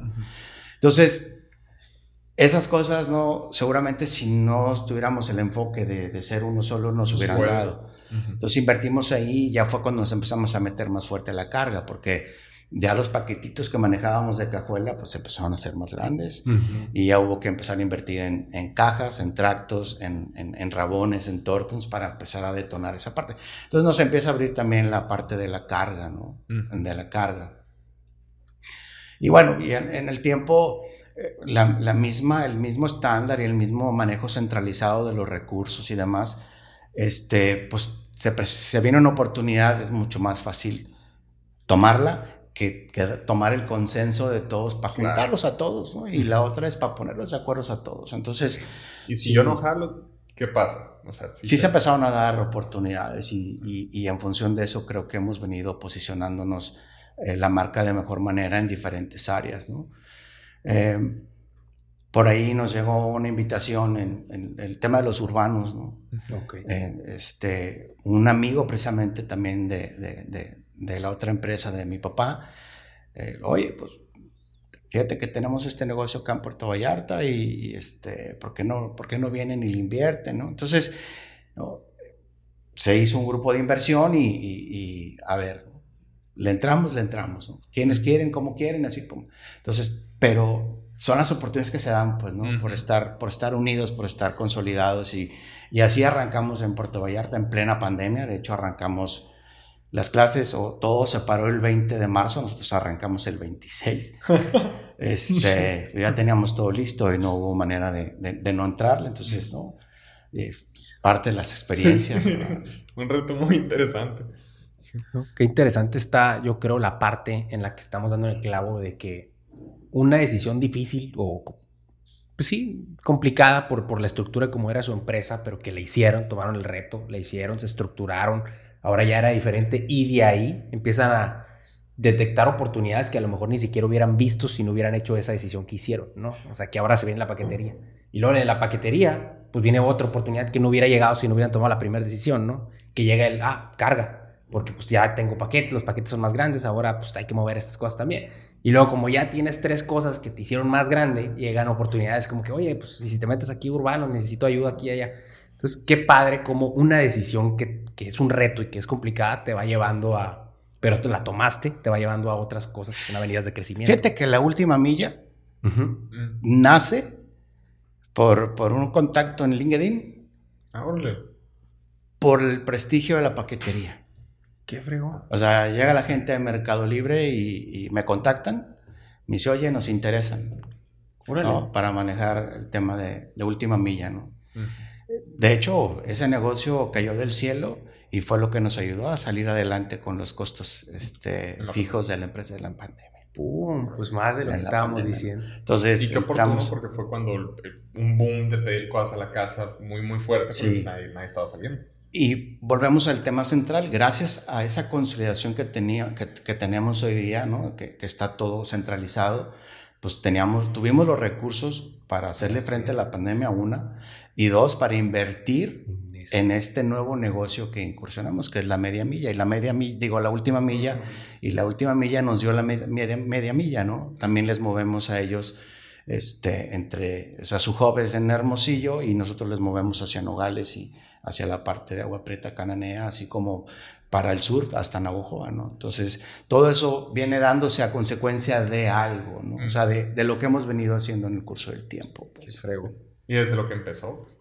Y otra cosa muy interesante que también lograron hacer es el entrar a Estados Unidos, que me imagino que también ha estado lleno de retos.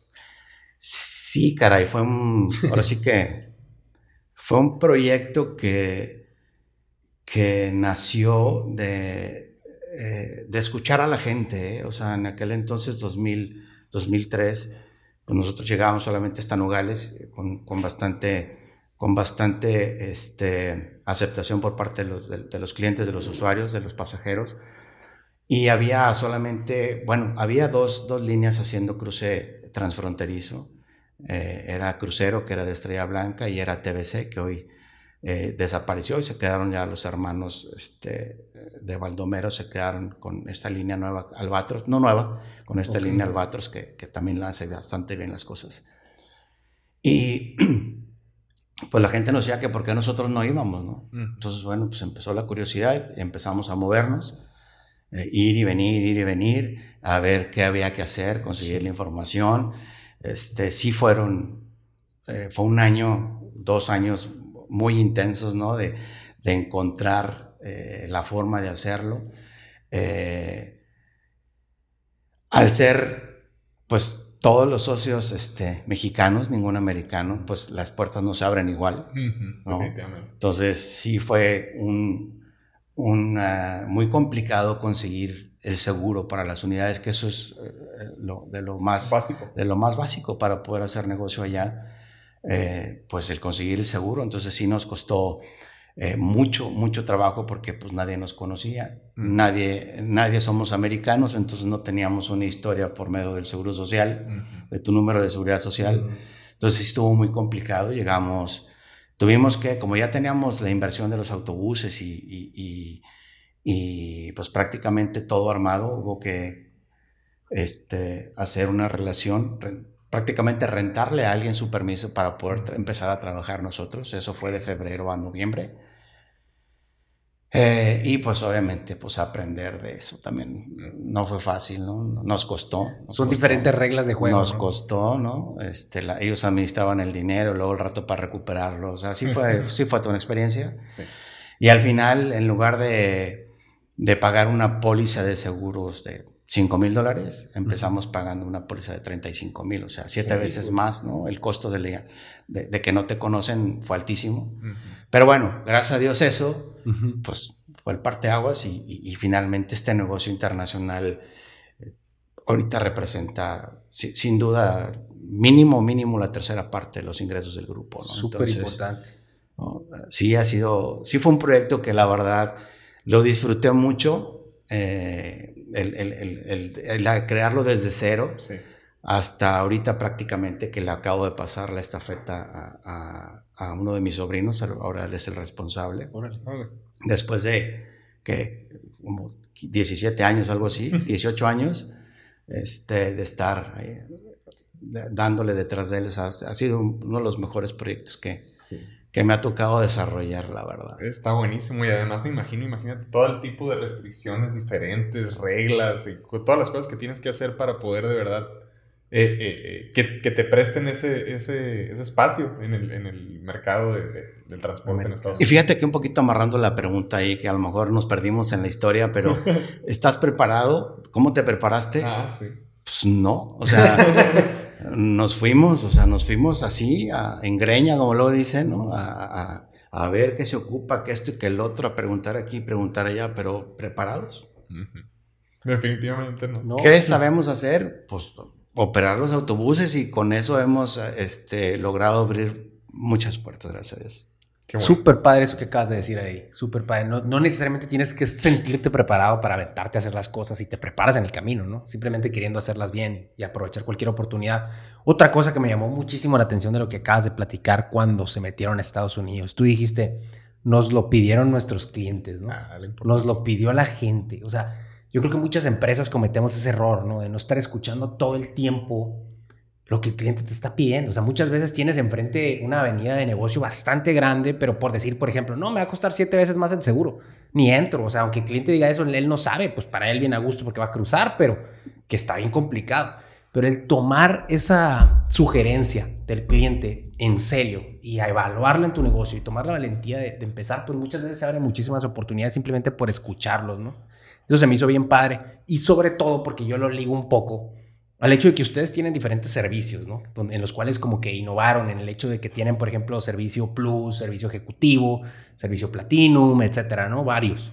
Entonces, cada uno de ellos, me imagino que es por escuchar a la gente, precisamente. O sea, son, son servicios que tienen, pues, diferente, diferente mercado. ¿En qué consiste que ustedes detecten este, este servicio es para esta zona o cómo funciona eso de sacar un nuevo servicio? Eh, pues bueno, creo que eh, aquí sí puedo decir que mucho tiene que ver con la información que te va dando mm. el uso de los sistemas, ¿no? okay. o sea, las frecuencias, mm. los, las preferencias. Este, yo me acuerdo que, que bueno, que veíamos, ¿no? Las estadísticas de cada servicio uh -huh. y decir, bueno, ¿sabes qué? Este, por ejemplo, este, el de las 3 de la mañana, pues el 80-20 pues son puros pasajeros a Hermosillo. Entonces, ¿para qué lo vas a meter por Guaymas en Palmeno, por decirlo así? Uh -huh. Entonces, bueno, ahí empiezas a diferenciar, bueno, este va por acá y los otros por allá. Y empiezas a ver que la gente, bueno, también es un tema de moda, ¿no? Empezaron a salir las pantallas de cada asiento y luego que los dos baños y cosas por el estilo. Entonces, la misma competencia también te hace tomar este tipo de decisiones que hoy honestamente están muy equivocadas. O sea, okay. yo, yo reconozco que y sobre invertimos muchas veces porque la competencia lo estaba haciendo. Mm. Y dando al punto ahorita que decías de escuchar al cliente, creo que al principio esa era una virtud de nosotros. Pero el crecimiento tan explosivo te hace perder el control de no de todo, pero sí de muchas cosas. Y creo que eso nos sucedió. Dejamos de escuchar a la gente. Okay. Y fue evidente empezamos a perder posición aquí en, en, Sonora. O sea, ¿cómo íbamos a perder posición en Sonora, ¿sí sabes? Entonces, eh, dejamos de escuchar a la gente y empezamos a hacer cosas que la gente no le agregaba valor y haciendo una sobreinversión, o sea, gastando dinero a lo tonto, básicamente. ¿no? Cuando recuperamos el, el, oír a nuestros clientes, reenfocamos nuevamente nuestros servicios y empezamos a darle lo que la gente quería. Y eso hizo nuevamente recuperar la confianza y el mercado, ¿no? La posición de, de mercado que particularmente aquí en Sonora tenemos, ¿no? Qué interesante eso que acabas de platicar, porque yo creo que son, o sea, no lo platicaste en, cinco segundos, ¿no? Bien rapidito, pero son demasiados cambios, demasiadas inversiones, demasiados camiones con cosas distintas. O sea, yo me acuerdo al principio, tú ibas en un camión que tenía un baño chiquitito, así complicado, y luego tenía en la tele que el, el, el chofer ponía un DVD ahí, Ah, ¿no? sí, de, sí, sí. todo rayado, ¿no? Que no servía y ponía otro. Y ahorita, pues ya, tienen su pantalla. O sea, tienen que innovar no en base a la competencia, sino en lo que quiere la gente, o sea, en lo que quiere el mercado, en lo que está innovando la tecnología, al mismo tiempo tienen que actualizarse. O sea, son muchísimas cosas y ha de haber sido una transformación en el tiempo bastante complicada para ustedes, porque hay mucha inversión de por medio, ¿no? Entonces, ¿cómo tomar la decisión de qué servicio sacar y qué servicio no sacar? Y me imagino que muchos fallaron, como platicas. ¿Cómo fue? O sea, un poquito que nos platiques esas decisiones, pues de ah, uno nuevo, Simón, saca una línea de 10 camiones nuevos, o sea, es, complicado. Sí, bueno, mira, realmente te digo, también todo mucho es de tendencia, ¿no? Sí, sí puedo decir con mucho orgullo que, que tu FESA siempre está a la vanguardia y ha sido punta de lanza en, en, en, la innovación tecnológica o lo, lo, lo, primero que sale en el mercado, generalmente tu FESA lo tiene, ¿no? Okay. Entonces, bueno, viendo pues las tendencias y demás, eh, vemos, ¿no? Viene un cambio de modelo muy importante de, de cierto autobús, ¿no? Oye, a ver, y si con esto invertimos y renovamos esta parte y le metemos aquí, le hacemos esto, entonces de repente se viene todo eso y, y, y, pues va, ¿no? O sea, eh, te digo, aquí volvemos al tema de, ¿estás listo? Pues, no, pero, pero, pero a mí me dice que eso se tiene que hacer, o sea, si no lo hacemos ahorita y lo hacemos primero, alguien lo va a terminar haciendo y, pues a lo mejor se nos adelanta, ¿no? Créeme que el costo de esto ha sido muy alto porque también hemos eh, tratado de, innovar con productos que no están todavía este, estabilizados, ¿no? Todavía no pasan la curva de, de, estabilización y, y, eso cuesta mucho dinero. Pero bueno, pero pues también no nos podemos quedar atrás, ¿no? Exacto. Obviamente en el tiempo hemos conseguido negociar mejor, comprar mejor, eh, exigir más, ¿no? Por parte de, nuestros proveedores y, trabajar en conjunto. Al final, esto, bueno, esto y todo, ¿no? Creo que eh, las relaciones, este, pues, te vuelves un socio de negocios, ¿no?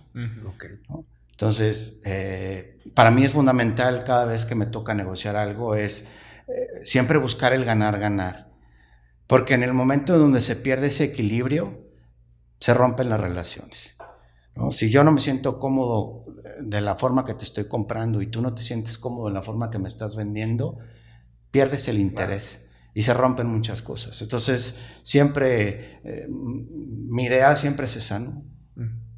Es ganar, ganar. Exacto y que ganan los clientes también en ese proceso. Pues, y al final son los que terminan ganando, ¿eh? o sea, honestamente, pues, o sea, al, final, y, bueno, si a ellos nos debemos, y sabes, es como, como es algo que, que tiene que ser. Exactamente. Oye, eh, bueno, dos cositas. Uno, no sé si quisieras compartir, pero algún servicio que tú digas, le pusimos tal cosa a los camiones y la neta el cliente no lo agradeció, no le gustó, lo que sea. Y, y, y los retos dentro de eso de, de, de tratar de hacer un cambio. Mira, por ejemplo, ahorita mencionaba el servicio Platinum, ¿no? E, ese creo que ha sido un proyecto fallido, mm. ¿no? Eh, le, le, insistimos muchísimo, eh, hicimos una inversión muy importante, eh, hicimos, creo que, creo que primero llegaron 12 y luego otras 10, fueron 22 unidades de 24 plazas, ¿no? dos baños, con, inclusive con box launch que le, decimos, eh, pantallas, internet y todo eso, y, realmente eh, nos costó mucho dinero y fue mucho, nos aferramos demasiado que le pusimos mucho dinero. Para mí es un proyecto que no funcionó. Lo mantenemos sí, porque hay una ruta todavía que la gente lo sigue buscando y lo prefiere muchísimo. ¿No es la de Guadalajara, Obregón, semidirecto?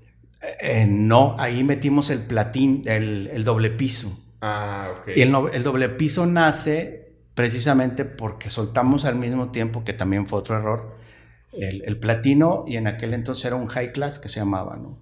Eran servicios similares, nada más que este eran 2400 y este eran 32, con pantallas y con dos baños. O sea, estaba sobreespecificado el vehículo. Mm, y desafortunadamente la gente no le, no, no le gustaba pagar el valor de sus servicios. Pues. Entonces sí creo que esos dos proyectos son proyectos que, pues que no...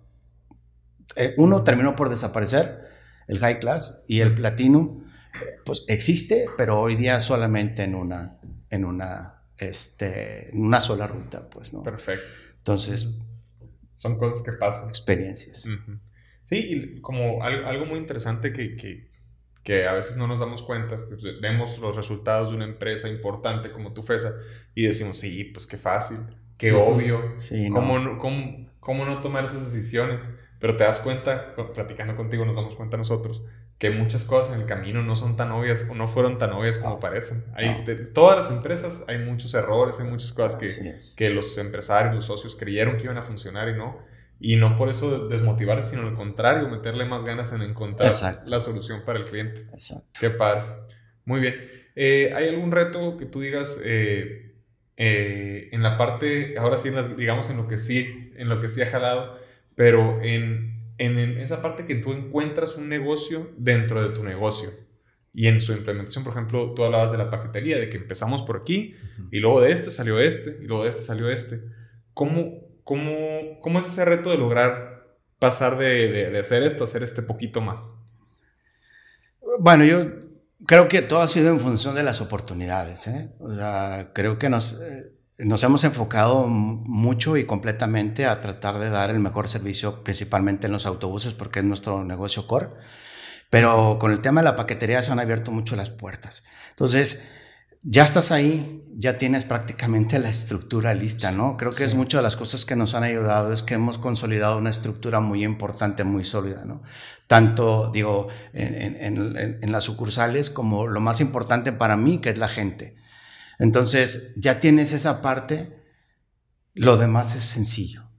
Es adecuarte, es aprender lo que estás haciendo, soportarlo en esa gente que nos ha costado mucho desarrollar. Y, no hablo del dinero, ¿eh? o sea, hablo del crecimiento de las personas. En los últimos tres años me he dedicado a, a construir gente, a preparar gente, ¿no? Ah, eh, ahorita últimamente soltamos un proyecto interno del desarrollo para, de la carrera de vida de los colaboradores. Eh, el, tenemos un, o sea, estoy buscando hacer un semillero, tenemos un semillero de gente y estamos tratando de llevarlos al siguiente nivel para tener gente preparada para lo que venga, ¿no? Independientemente de qué se trate. Entonces, ahorita el, el reto mayor precisamente es poder desarrollar gente a su máximo nivel, formarlos como líderes, como personas primero que nada, que se conviertan en líderes y que nos ayuden con, con, el manejo de, todo lo que viene o lo que sigue o lo que está debajo de nosotros. Otra, otra innovación, ahorita que estábamos hablando de, innovación y de aprovechar oportunidades y cómo tomar ese tipo de decisiones, otra innovación que yo me acuerdo que me tocó, ¿no? Como que antes, pues para comprar un boleto de tu FESA, pues o ibas a la taquilla y después pues lo podías comprar por internet, ¿no? Pero para comprarlo por internet siempre me pasaba a mí, ¿no? Que iba, híjole, no lo impreso. Y para imprimirlo era una bronca y pues eso estaba complicado pues, si no tenías impresora, etc. Pero después sacan la aplicación. Eso fue, yo creo, una innovación, ¿no? En ese entonces, bueno, yo no lo había visto en ninguna otra línea de camiones que tuvieran su aplicación. Entonces yo me acuerdo que eso fue para mí muy valioso, que volá lo comprabas y ahí tenías todo y, y fiero. Ahorita suena, como dijo el Rongo, ahorita se ve muy obvio todo, pero pues en ese entonces no lo era. Pero aquí mi pregunta es, obviamente, el innovar de esa manera trae sus retos muy importantes. Aparte del económico, que ahorita tú lo dijiste. Es el económico, es una cosa, pero el otro es el reto de que tanto el personal operativo de tu FESA lo adopte, como la fricción esa que, que el cliente puede llegar a tener porque está acostumbrado a hacerlo de otra manera. Pues. Entonces, ¿cómo tomar una decisión en cuanto a vale la pena hacer esta inversión y meternos en la bronca de que el cliente lo adopte y de que los, la operación de tu FESA lo adopte porque esto vale la pena y cuando, o sea, ¿cómo saber si, si sí o si no? Pues? Bueno, este, híjola. digo, la verdad es que eh, te voy a contestar en dos sentidos. Uno, soy amante de la tecnología, estudié sistemas, este, ¿no? Eh, para mí no, puedo creer que, digan que esto no se puede, ¿sí sabes? Ok. Eh, y al final también somos muy flexibles, o sea, tenemos la facilidad de adaptarnos fácil. Entonces, este, yo, o sea, al final he tenido la oportunidad de, prepararme, ¿no? De prepararme académicamente. Eh, digo, una vez que pasamos todo el, remolino del crecimiento y demás, y que ya más o menos logramos cierta estabilidad, me he dedicado un poco de tiempo en ese sentido. Para mí, eh, busco siempre estar eh, preparándome. Me gusta estar actualizado, leyendo, este, tomo cursos todo, todo el tiempo, estoy tomando algún curso para mantenerme siempre eh, este, actualizado, ¿verdad? Y por otro lado, también he tenido la fortuna de, de viajar, entonces viajando ves muchas cosas. Y, y, me parece que en ese sentido, el ver eh, lo que esto ha revolucionado, ¿no? Y, y, junto con los cursos que tomo, o sea, se me quedó muy grabado en algún tiempo, en algún curso que tomé, que decía, si tú no estás en la pantalla del celular de la gente, no estás en el negocio. O sea, no estás en el mercado, ¿no? Y, y es una realidad. Sí. Es una realidad. Si no tienes la capacidad de darte a conocer o de, de, de prestarte la facilidad para, para los usuarios de, que lo hagan a través del teléfono, pues te estás quedando fuera del, fuera del mercado. Cuando se vienen los cambios, estos tan importantes de las generaciones, ¿no? Nosotros los X empezamos a convivir con los, con los millennials y hoy día los centennials. Son completamente eh, formas muy diferentes de, de, de, hacer las cosas, de pensarlas y hacer las cosas. Entonces, te tienes que preparar para eso. O sea, y, y, y, me refiero, tienes que prepararte, es, tienes que volverte flexible y poder seguir atendiendo a, a, a, al mercado que te hizo crecer, uh -huh, claro. pero no puedes dejar de lado el mercado que te va a hacer permanecer. y hay que proyectar al que te va a dar todavía la larga continuidad. ¿no? Entonces, bajo esa parte, uh -huh. y les comentaba hace rato, es, tratamos de siempre estar a la vanguardia en la tecnología. Pues, ¿no? No solamente en los autobuses, no solamente en, los, en, los, en, en, en el equipo ¿no? que usamos para hacer negocio, sino pues obviamente en, nuestras instalaciones, en nuestros sistemas, en nuestra gente. ¿no? Eh, eh, al final, creo que el éxito de, si le podemos decir éxito que tiene el, Tufesa, pues es gracias a su gente. ¿no? Claro. Es gracias a su gente. Ok, ahí me, me, llamó mucho la atención ahorita que dijiste lo de, lo de pues, tirar, o sea, tienes que mantener a tus clientes que te han llevado a donde estás ahorita, pero al mismo tiempo, pues todo hasta el futuro, pues el futuro está con los jóvenes, ¿no? Porque pues, van a seguir creciendo y van a ser tus clientes. me acordé muchísimo de, de cuando entrevistamos a José Antonio Díaz, que el, el de Cafenio, el dueño de Cafenio, nos contó que, porque le preguntamos, oye, ¿cómo innovaste de, de ser una, una, empresa de café, que vendían café combate en el, en el súper, ahora darlo preparado en una tiendita que se llama Cafris, era cuando innovaron con el Cafris. Y le preguntamos eso, o sea, ¿por qué tomaste decisión? Y, dice, y se ríe y nos dice, pues, pues, pues porque nos dimos cuenta que nuestros clientes se nos estaban muriendo, dice. o sea, tenemos que llegar al mercado exacto, nuevo, pues, exacto, de alguna manera. Exacto. Y es más o menos lo que estás diciendo tú ahorita. Y si hablaban algo de qué reto, yo creo que el reto es ese, ¿no? O sea, bueno, creo que tenemos la, para nosotros sí. como, como negocio, la fortuna de que en México todo se mueve por, la, por, por tierra sí. y eso nos, nos sí. puede... Eh, nos puede garantizar permanencia, ¿no? Ya está como lo queramos hacer, pero al menos mientras sigamos teniendo la infraestructura que tenemos, todo va se, seguirá siendo por, por, por, carretera, por tierra. Y, y, y ahorita aquí el gran reto es eso, cómo adaptas tu negocio a las nuevas generaciones. Ese es el gran reto, pues. ¿no? Entonces, este, por, por, ahí es lo que, en lo que, en lo que estamos trabajando hoy día, Frego. el cómo adaptar lo que hacemos a estas nuevas generaciones, obviamente sin, sin consentir antes de lo que se nos muera, ¿no? Como, como dice.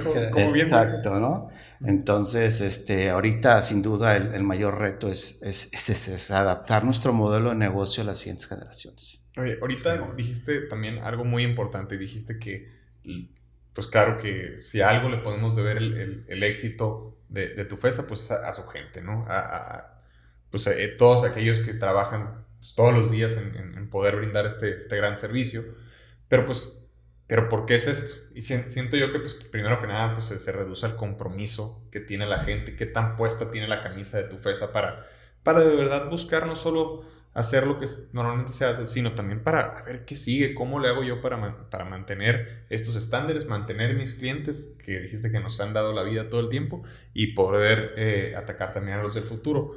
¿Cómo le hacen ustedes para, para mantener a la, a la, gente tan motivada y tan comprometida con la empresa? Híjola.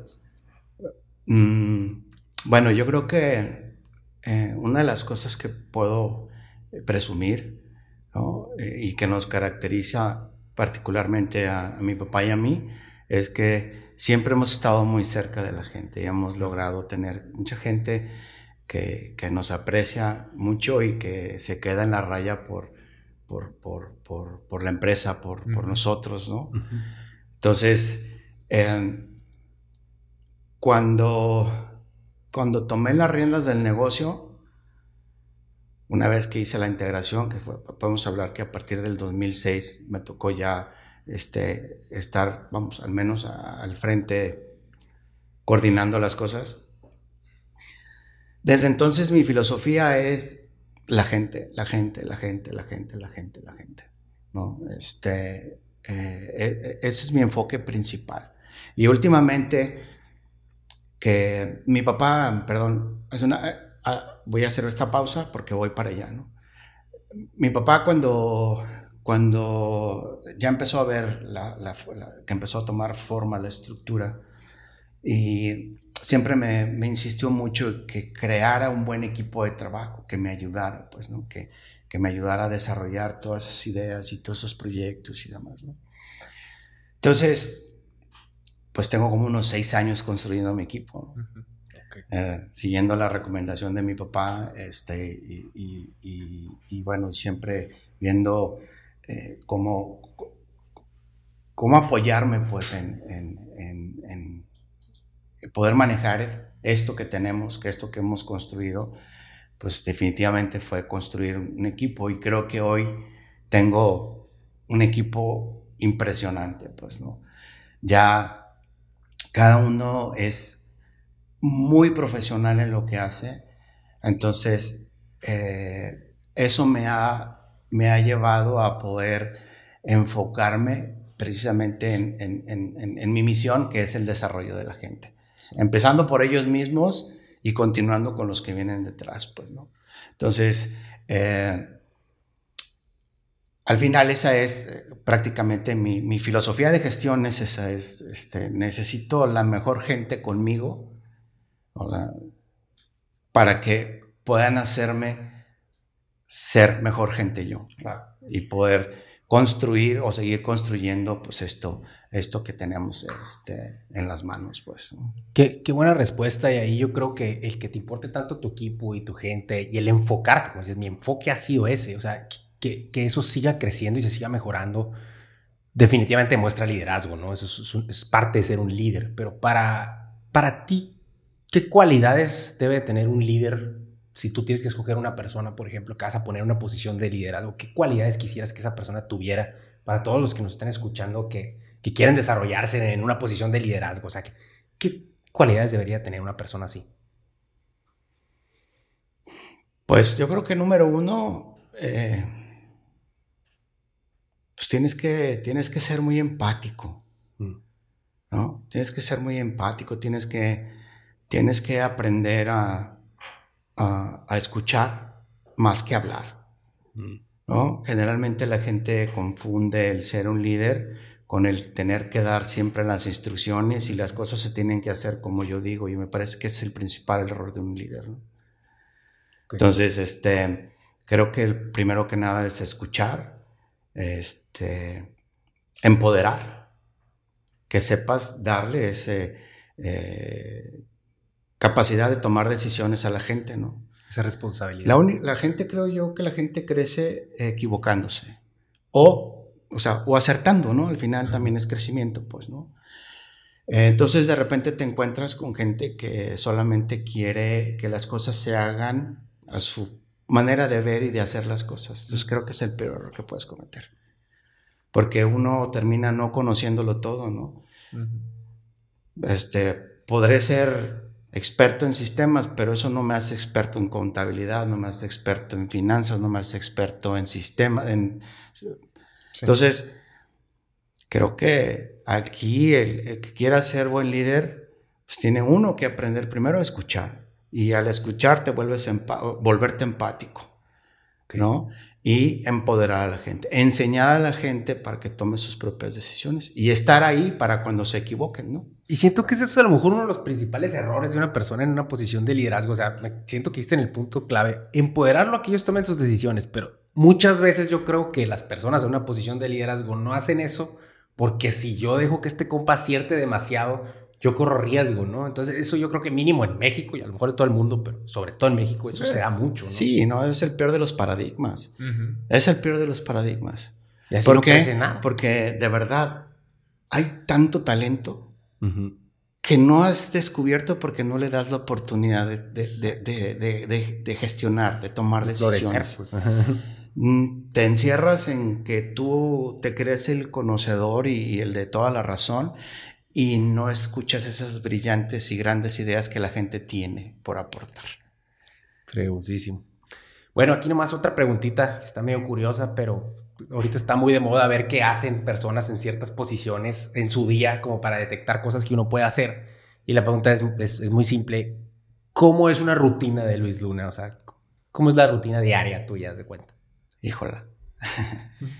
cuando estoy o cuando no estoy. como tú quieras. Eh, No, no es cierto. No, pues mira, básicamente un día mío normal es levantarme, eh, tratar de hacer un poco de ejercicio, eh, tomar café, documentarme un poquito en la mañana, ¿no? De, las noticias o de cosas interesantes. ¿En, en Twitter o en normal, en periódicos? No, periódico ya lo de hace rato lo dejé de leer, la verdad que sí, ¿no? O sea, no, más bien lo que veo en redes sociales. Ah, ok.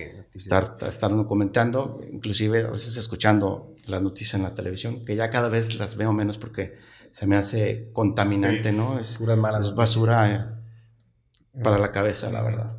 Creo que están muy mal manejadas las- la, la información como la quieren proyectar, mi punto de vista. Estoy de acuerdo, Muy sí. respetable, pero es mi punto de vista. Este, posterior, tengo la fortuna de tener a mis papás. Cuando están aquí, siempre voy, me tomo un café con ellos y ya voy a la oficina, regreso, ¿verdad? me, me presento en la oficina. Eso puede ser, a veces puede ser ocho y media, nueve de la mañana, dependiendo del tiempo que le dedique a mis papás. ¿Te despiertas temprano o no? Normalmente, Sí. normalmente, este, entre seis y siete de la mañana. Ok. Sí, Igual a veces me puedo quedar en la cama, si no hago ejercicio me puedo quedar en la cama este, hasta las siete y media, pero eh, generalmente a las ocho ya estoy fuera de la casa. Este, pues llego a la oficina, tres veces a la semana eh, tenemos juntas de seguimiento, media hora, 45 minutos, lunes, miércoles y viernes. Y, y, pues el resto de la mañana pues es este, a- atender las necesidades de, de- de mi gente. Ok. Oye, necesito ver esto contigo, siéntate, platicamos, ¿no? Este, eh, alguno de las gentes que están ahí, que llegan, pasan, se sientan, y, y- y otra, pues está revisando también pues, la información, los correos que llegan, dar seguimiento, ¿no? Ok. Este, básicamente hacer mucha presencia, pues, que si alguien te necesita, estés ahí para lo que se, lo, lo que se ofrezca. ¿no? Ya por las tardes es más tranquilo, ya en las tardes es más este, terminar de ver los pendientes con algunos, porque hay de las gentes que tengo ahí tan saturados durante la mañana, es normal, ¿no? Sí. Y generalmente ya en la tarde, cuando inclusive la gente se empieza a ir, es cuando más tranquilos se quedan. Y e igual aprovechamos para sentarnos a, a comentar puntos o a, a ver proyectos que traemos. Cada 15 días nos juntamos con un pequeño consejo consultivo este, para revisar los negocios que traemos este, em, corriendo, los que necesitan atención. ¿no? Los, obviamente el negocio de los autobuses es un negocio que está mucho, muy estable, que no requiere de tanta dedicación, pero los proyectos nuevos que traemos que requieran seguimiento, pues en, en consejo este, le damos seguimiento. ¿no? Damos- Perfecto. Sí, y más o menos, ¿no? En la tarde, pues ya, seis y media, siete, regresar y relajarse para descansar y entrarle al siguiente día. Muy bien. Fregón, fregón. Muy bien, aquí vamos a hacer una pregunta un poquito, un poquito loca, pero vamos a pensar en que tu FESA va a ofrecer un nuevo servicio. Va a poder, ahora va a llevar también cartas, pero las va a llevar al pasado. ¿Qué carta mandarías tú a ti de cuando tenías 23, 24 años que apenas ibas iniciando la empresa? Una carta, ¿qué te dijeras? ¿Qué, te qué- información quisieras tú ahorita y llevarle allá? Híjola. Para que se pongan truchas todos los que tengan 25 años. ¿Qué le dirías a Luis Luna de 25 años? Pues, Yo creo que el, el prepararse, el estar siempre documentándote, siempre leyendo, siempre este, ¿no? estando siempre al día, me parece que es... Sí, que, que creo que todo eso se ha revolucionado, quizás por, por, por, tanta información que hay tan a la mano. Este, lo que me preocupa es que luego de repente crean que toda la información es, es, real, es veraz, y eso es, ¿no? Eh, este, y bueno, creo que también es parte del proceso de maduración, de madurez que, cada uno vamos adoptando, ¿verdad? Claro.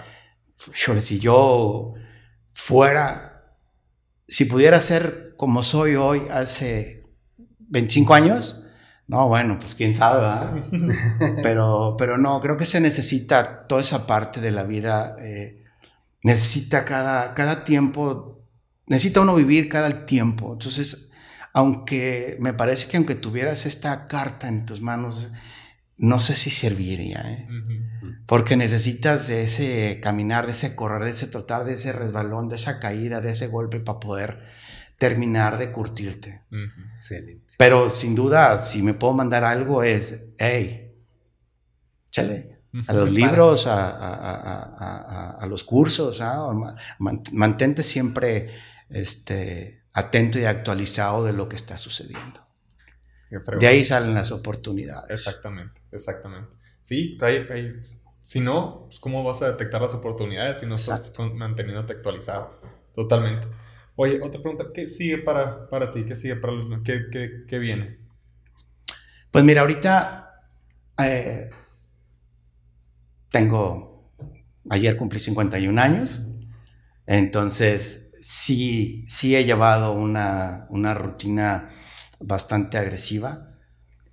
Eh, pero también creo que es cuando mi cuerpo y mi mente me lo permiten. ¿no? ¿Qué viene para mí? Yo quisiera poder terminar de, de, estabilizar los negocios que hoy día tenemos y traemos en puerta otro par. Eh, más o menos, yo pensaría, o yo quisiera que de aquí a los 55 años pudiera estabilizar todos los negocios, gestionar una transición eh, sana, como la tuvimos mi papá y yo, muy sana, y poder dejar la silla y brincarle al siguiente nivel. Yo, yo creo que eh, en función de mis condiciones físicas y mentales, o sea, sería muy sano también este, poder ya bajarle el ritmo unos años más. Ahorita sí es, ya vas, ya vienes, ya vas, ya vienes, y este, pero me parece que ahorita es cuando, pues ahorita me siento, como lo dije ahorita, o sea, si yo, si con esto que soy hoy pudiera haber sido hace tiempo, estaría, o sea, sería otra historia, no sé cuál. Y no quisiera conocerla porque me parece que todo lo que me ha tocado vivir ha sido muy bueno. Pero sí creo que llega el tiempo donde no solamente por salud, sino que también por el bien del, mismo negocio necesitamos darle entrada a las siguientes generaciones y que vengan aportando cosas diferentes, como yo tuve la oportunidad de hacerlo, como mi papá me dio la oportunidad de hacerlo, y, creo que pues debo de ser eh, coherente en ese sentido y darle la oportunidad a los, a los que vienen detrás y que implementen todo aquello que pues, a ellos les toca vivirlo. O sea, uno lo, yo lo, me toca vivirlo, pero viéndolo, no, no viviéndolo, ¿no? Entonces creo que la empresa para poderse adaptar a lo que viene, pues también tiene que tener líderes en esa tendencia que viene. Exacto. Muy bien. Oye, una, una pregunta que le hacemos a, a, todos aquí es a toda la gente que invitamos, pues naturalmente, por, ser una persona que invitamos, es normalmente una persona destacada, una persona que nosotros admiramos. Gracias. Eh, que claramente admiramos, pero eh, no hay de nada, gracias a ti por estar aquí, pero nos siento que nosotros te admiramos a ti. ¿Tú a quién admiras? Eh, pues a mi papá. Sin duda, a mi papá. ¿No? Este. Eh, a él yo creo que ha sido mi inspiración y, de él aprendí lo que, lo que hoy hago este, eh, bajo su, sus líneas ¿no? de acción.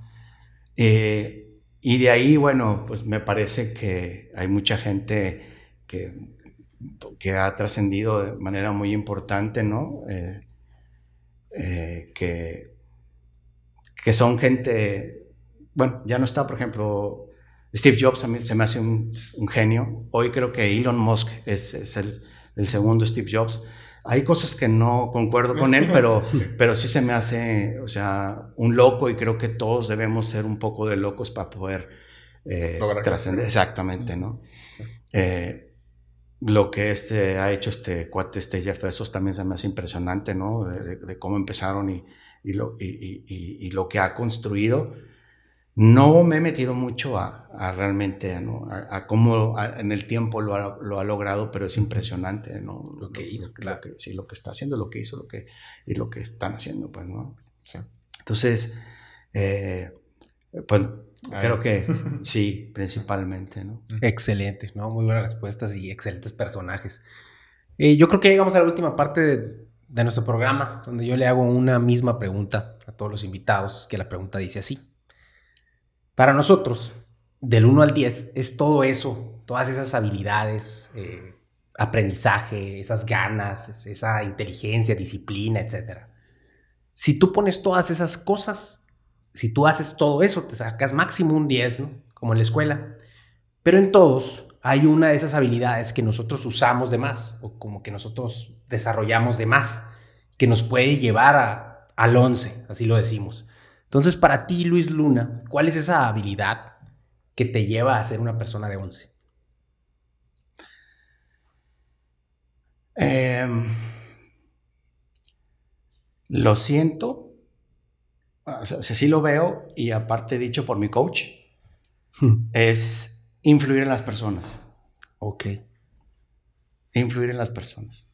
La capacidad de influir sí. en los demás. Ok, porque así Creo es muchísimo es... más fácil que la gente se una a una visión, por ejemplo. O a las ganas de la causa. No, pues excelente respuesta. Y muy, muy buena entrevista, de verdad, Luis. Eh, pues yo creo que ya aquí la vamos a dejar. Muchísimas gracias por estar con nosotros. Hombre, gracias a ustedes por la invitación. Pongan muchísima atención todos los que estén escuchas, porque aquí nos dieron una verdad, una cátedra de negocios. Hay muchísimos aprendizajes que podemos sacar y aplicar nosotros en nuestra vida y en nuestro negocio. Muy bien. No sé si tengas algún mensaje final para el público. Este, híjole, pues no sé, ¿no? eh, no, pues al final creo que ya lo dije, ¿no? Y es, es, es, es eh, realmente es eso. Creo que eh, una, nada es gratis en esta vida. Lo que es gratis de repente no creo que sea muy bueno. La verdad es que hace falta sacrificarte y trabajar por las cosas. Y sacrificarte no es déjame doy con él, ¿no? Uh -huh. Yo solo, pues, ¿no? con el lazo acá en la espalda. No, no, no pero sí, eh, creo que hay, hay eh, tiene que uno hacer un set de prioridades y, y donde a, en ciertas etapas tienes que sacrificar cosas que son muy importantes, como la familia inclusive. El, no, no, hablo sacrificar la familia, hablo sacrificar el tiempo de la familia por poder este, lograr eh, eh, el crecimiento, el éxito o, o, el objetivo en particular, ¿no? Pero, pero sin duda también el tema de la familia, pues es, es, el, es, es, el motorcito, ¿no? Claro. Entonces, este, pero sí, sí, nada es gratis en esta vida. Algo tienes todo, algo, te va a costar siempre algo, ¿no? Uh -huh. Que pongas, ¿no? Entonces, eh, bajo ese escenario, pues. Hay que saber priorizar. Sí, y, y como no es nada es gratis, pues tienes que estudiarle, uh -huh. tienes que trabajarle, tienes que este, ser muy disciplinado eh, y, y, hay que cuidar la salud porque también sin salud pues no hay nada sí. más adelante, ¿verdad? Exacto. Entonces, pues a ver, ojalá y que alguien, alguien le ayude. No, no, no, perfecto. Muchísimas gracias y Sí. Eh, ¿Hay algún correo o algo que quisieras compartir para que el público pudiera contactarte? Sí, con mucho gusto. Mi, mi correo es este, Luis Luna, así todo pegado, Luis Luna, arroba tufesa.com.mx. Ahí estoy a sus órdenes, cualquier, cualquier eh, cosa que yo pueda atender, con muchísimo gusto. Perfecto. Bueno, pues muchas gracias por esta entrevista, muchas gracias público por escucharnos. Los invitamos a seguir la trayectoria de Luis Luna, síganos en nuestras redes sociales, suscríbanse al canal de YouTube, con eso ayudan, nos ayudan muchísimo y pues vean más capítulos del Enfoque 1111. Gracias. Muchas gracias. Muchas gracias.